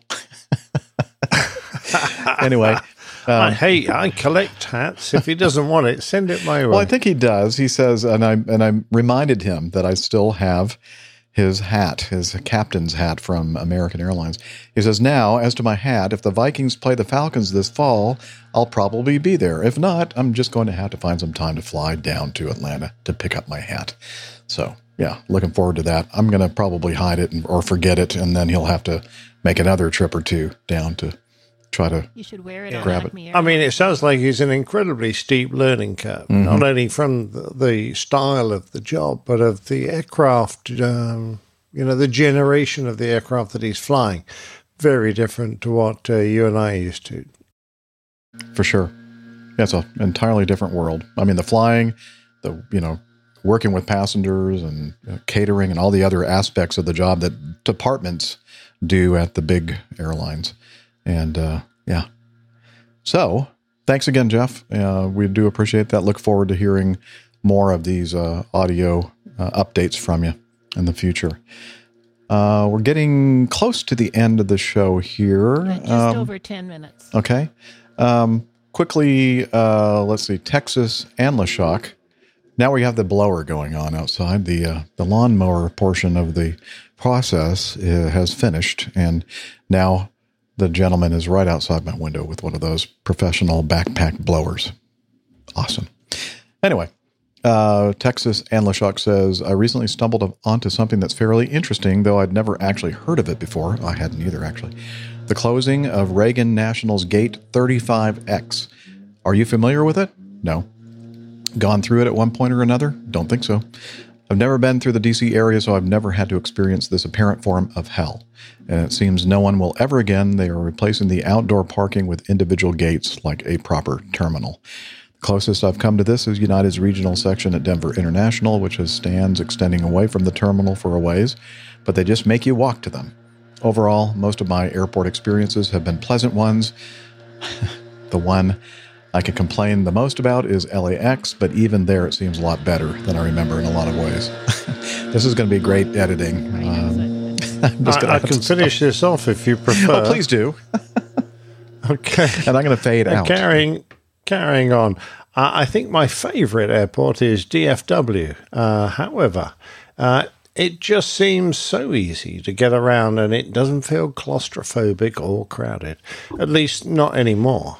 Uh, when they're doing construction in certain sections, it can feel that way. And I like the transit system, which is actually above the airport, so you can look around as you travel. If I have time, I'll sometimes make a whole circuit on it. Isn't there a song by some uh, country singer about the guy that got stuck on the on the metro, the guy that never returned? Uh, so you'll be that man. Um, just looking at the planes. I, actually, I, I can't think of anything better. Uh, if you're a plane spotter, you just get up and keep going around. Of course, 90% of what you see there is American. Well, look, America's a nice country. I don't know why you would be worried about seeing America. Uh, you know, you get used to it uh, and be a bit more patriotic, if you don't mind me saying I so. don't think that's what Uh, he so means. it, American Airlines. yeah, yeah, okay, okay, right, right, fair enough. Uh, so he doesn't like any other airline. Fair enough. So No. it can get a little monotonous. I yeah, I, I, I agree. America can be a little monotonous. Hey, hey. Uh, but, st- but still, it's nice. What a fine compliment to play. Uh, that's all for now. This is Techless and LaShock signing off. I do the same thing. I say techless because I see Texas and LaShock, and I have to have to really concentrate on that. Uh, I think he does that on purpose, just to throw us off, Nick. Can I try it again? Sure. Uh, Texas Axler Shock. Uh, that? that's pretty close. Pretty close. We'll go with that one. Another beer. Yeah, try- Liz says, just drink another beer. Yeah, I, I already am. Don't worry. Okay, I think I should too. But So, so what is this Gate 35X? I don't it know. Sounds like something like um, platform 13 and three quarters in Harry Potter. I don't know. There's an article here that talks about it. It ends its 24 year run with a water cannon salute and a small delay. Um, I guess it must have been just a like a place where you know they you go through a door and then you walk out to an airplane, hopefully the correct one, and you get on that airplane and go to where you're going. Right? But weren't all uh, airports like that in the Yeah. old days? I mean, you just walked the the gate was like the exit of, from the terminal, and you just walked out onto the apron and ran into a propeller. Yeah, yeah, and it ended it all. Um, yeah. Well, uh, obviously Texas and LaShock, uh, or whatever his real name is, um, must be a young person that doesn't remember those old days. But uh, there were a lot of places. You're right, Nick, that uh, we'd fly. Even you know when I was a new airline pilot in in the '90s, um, that we go and like Fresno, Daytona Beach. Um, uh, let's see, Albany, New York. That's the one I could never figure out. Albany, New York. It's the state capital of the Empire State, New York. Uh, didn't have jetways when I first started flying, and, and this is this include you know it gets kind of the weather in the wintertime is not pleasant, and uh, they sometimes have blizzards and everything else. And I couldn't believe that this, you know, it's not a big city, but still, it's the capital of New York, and you'd think that they'd have something better than just some air stairs up to the airplane, and the old ladies trying to Well, get off with their luggage, you know, and in, in a blowing blizzard. I mean, it was miserable there. I, finally, they have. Yeah, I mean, I mean, I've flown into plenty of um, Caribbean destinations where there are, you know, you just park your airplane on a piece of concrete. Mhm. Everyone gets off and wanders off into the terminal. Terminal. It's all very pleasant, uh, but that's the Caribbean. Yeah, that's a pleasant place. Yeah.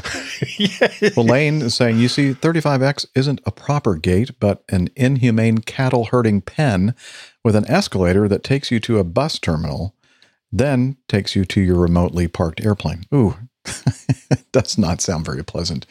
I guess No, that's why a lot of people are writing newspaper or magazine articles or whatever for its final closure and demise. Well, But if it was such a horrible gate, then why are people celebrate? I mean, I can understand why you celebrate closing, Mhm. but I wouldn't have a, a water cannon salute for No. it. I would just go, thank the Lord it's not there anymore. Yeah, exactly. I don't know. Well, maybe somewhere in this article that we'll link to in the show notes, we'll have the answer. All right. Well, you know what? That's going to be it. We're really close to the end of the three hours, and uh, we're going to save all these great pieces of feedback that we have left in our folder for next show. And I can hear Liz celebrating in the background. She's saying, woohoo. I think that was Liz. or was that you? Uh, Yeah, Nick? Yeah. That was me. I think Okay. Liz is just, yeah, save her a few heartbeats, generating more feedback. Yeah. So anyway, um, that's it for today's show. So I think now we're going to talk talk to you about the uh, wonderful website that Arash Mahin Mahin um, manages and uh, keeps running night and day, no matter what the weather. AirlinePilotGuy.com. And there, oh, thank you. Uh, there you will find information about our podcasts, uh, APG on YouTube, the crew, the community uh, with the community calendar, Plane Tales, a lot of uh, extra stuff in there about each and every plane tale that Nick uh, puts in after the fact. The APG library with uh, librarian Tiffany.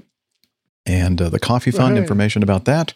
APG store, uh, there I'm sure some t-shirts and other items that um, might be of interest to you, merch, and uh, a way to contact us, including a link to SpeakPipe, which is a, a way to leave some audio feedback, or you can just send us some feedback to feedback at airlinepilotguy.com and then attach some audio feedback to that as well. In fact, um, a lot, uh, or if not most, of the people that sent us audio feedback on this episode did that.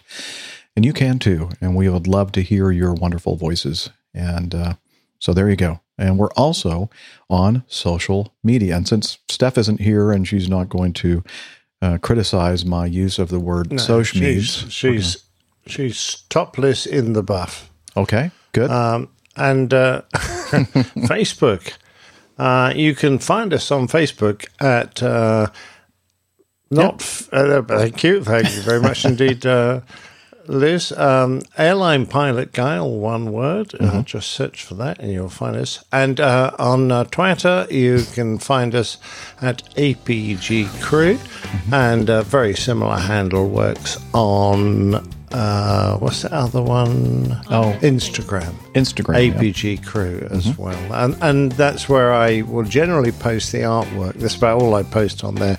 But uh, Steph does uh, pictures from uh, flying um, parachute jumpers and all the exciting things she gets up to on there as well. Right. And we are on Slack. And uh, the gentleman who, and I'm using that term very loosely, and oh, I think that it's, oh, it's his birthday. It's his birthday Happy today. birthday to you. Happy birthday to birthday you. to you. Happy birthday, Hillel. Happy birthday to you. I don't know how that sounded, but I hope that you. I suspect. yes, awful, of course. And uh, you know what? Hillel is such a great guy. Even when it's his birthday, he takes time out to come over here to the APG headquarters studio restroom. And uh, here he is right now. I'm going to. Yeah, I hope you left him a cake in the shower. Yeah, well, I hope not. Um, let's see, where is this? Okay, here we go.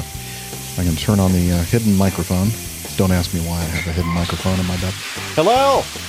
Hello? It's the camera I'm worried about. Slack! Okay, but I'm dripping wet. Okay. Is he in his birthday suit? He is in his birthday suit. Good one, uh, Liz. Yeah, so uh, come over. Uh, please, please wrap a towel around yourself. Yeah, I don't want to see that. All right, sit down right here and tell us about Slack. APG listeners, please join us on our Slack team. Slack is a communication, coordination, and sharing platform that works on your mobile, laptop, or browser. On Slack, we share news and ideas, we suggest episode and plain tales topics, we plan events and meetups. To get into the Slack team, please email me at slack at airlinepilotguy.com. That's S L A C K, Sierra Lima Alpha Charlie Kilo at airlinepilotguy.com. Or send me a tweet with your preferred email address to at Hillel, and I'll send you an invitation. That's Hillel, spelled Hotel India 11 Echo 1, and see you in Slack. Thank you very much, Hillel. Now you can head back to the bathroom uh, over there. And, uh, okay, we do appreciate And that. eat Hap- your birthday cake. yes, eat your birthday cake. What the heck is on this handheld, Jeff? Don't ask too many questions, Hillel. Please. It's come it's it's chocolate frosting. It's chocolate don't worry. frosting or icing, whatever you want to call it. Yeah, anyway, so uh, there you go. Thank you, Hillel, for uh, telling us about Slack. And uh, finally, uh, not, last but not least, we need to big round of applause and shout Good out job. to our producer director for Thank doing just a bang up job as she always does, uh, helping us to produce and direct the show. So thank you, Liz. You are indispensable. And with that, wishing you all clear skies, unlimited visibility, and tailwinds. Take care and God bless. Bye, everybody.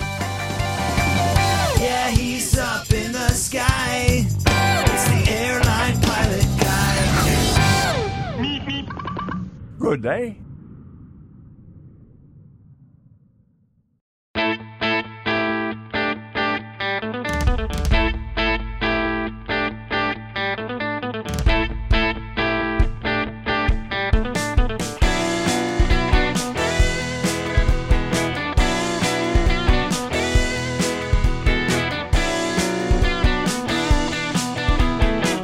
I used to be such a good, good pilot till I started APG. I opened doors for little old ladies. I helped them to their seats. Airline pilot guy. I fly America. Oh, airline guy. He can land in heavy fog. I got no friends cause I'm always flying. I just don't have the time. But I can land this old plane. I can land it just fine. Airline, not a guy. I fly alone.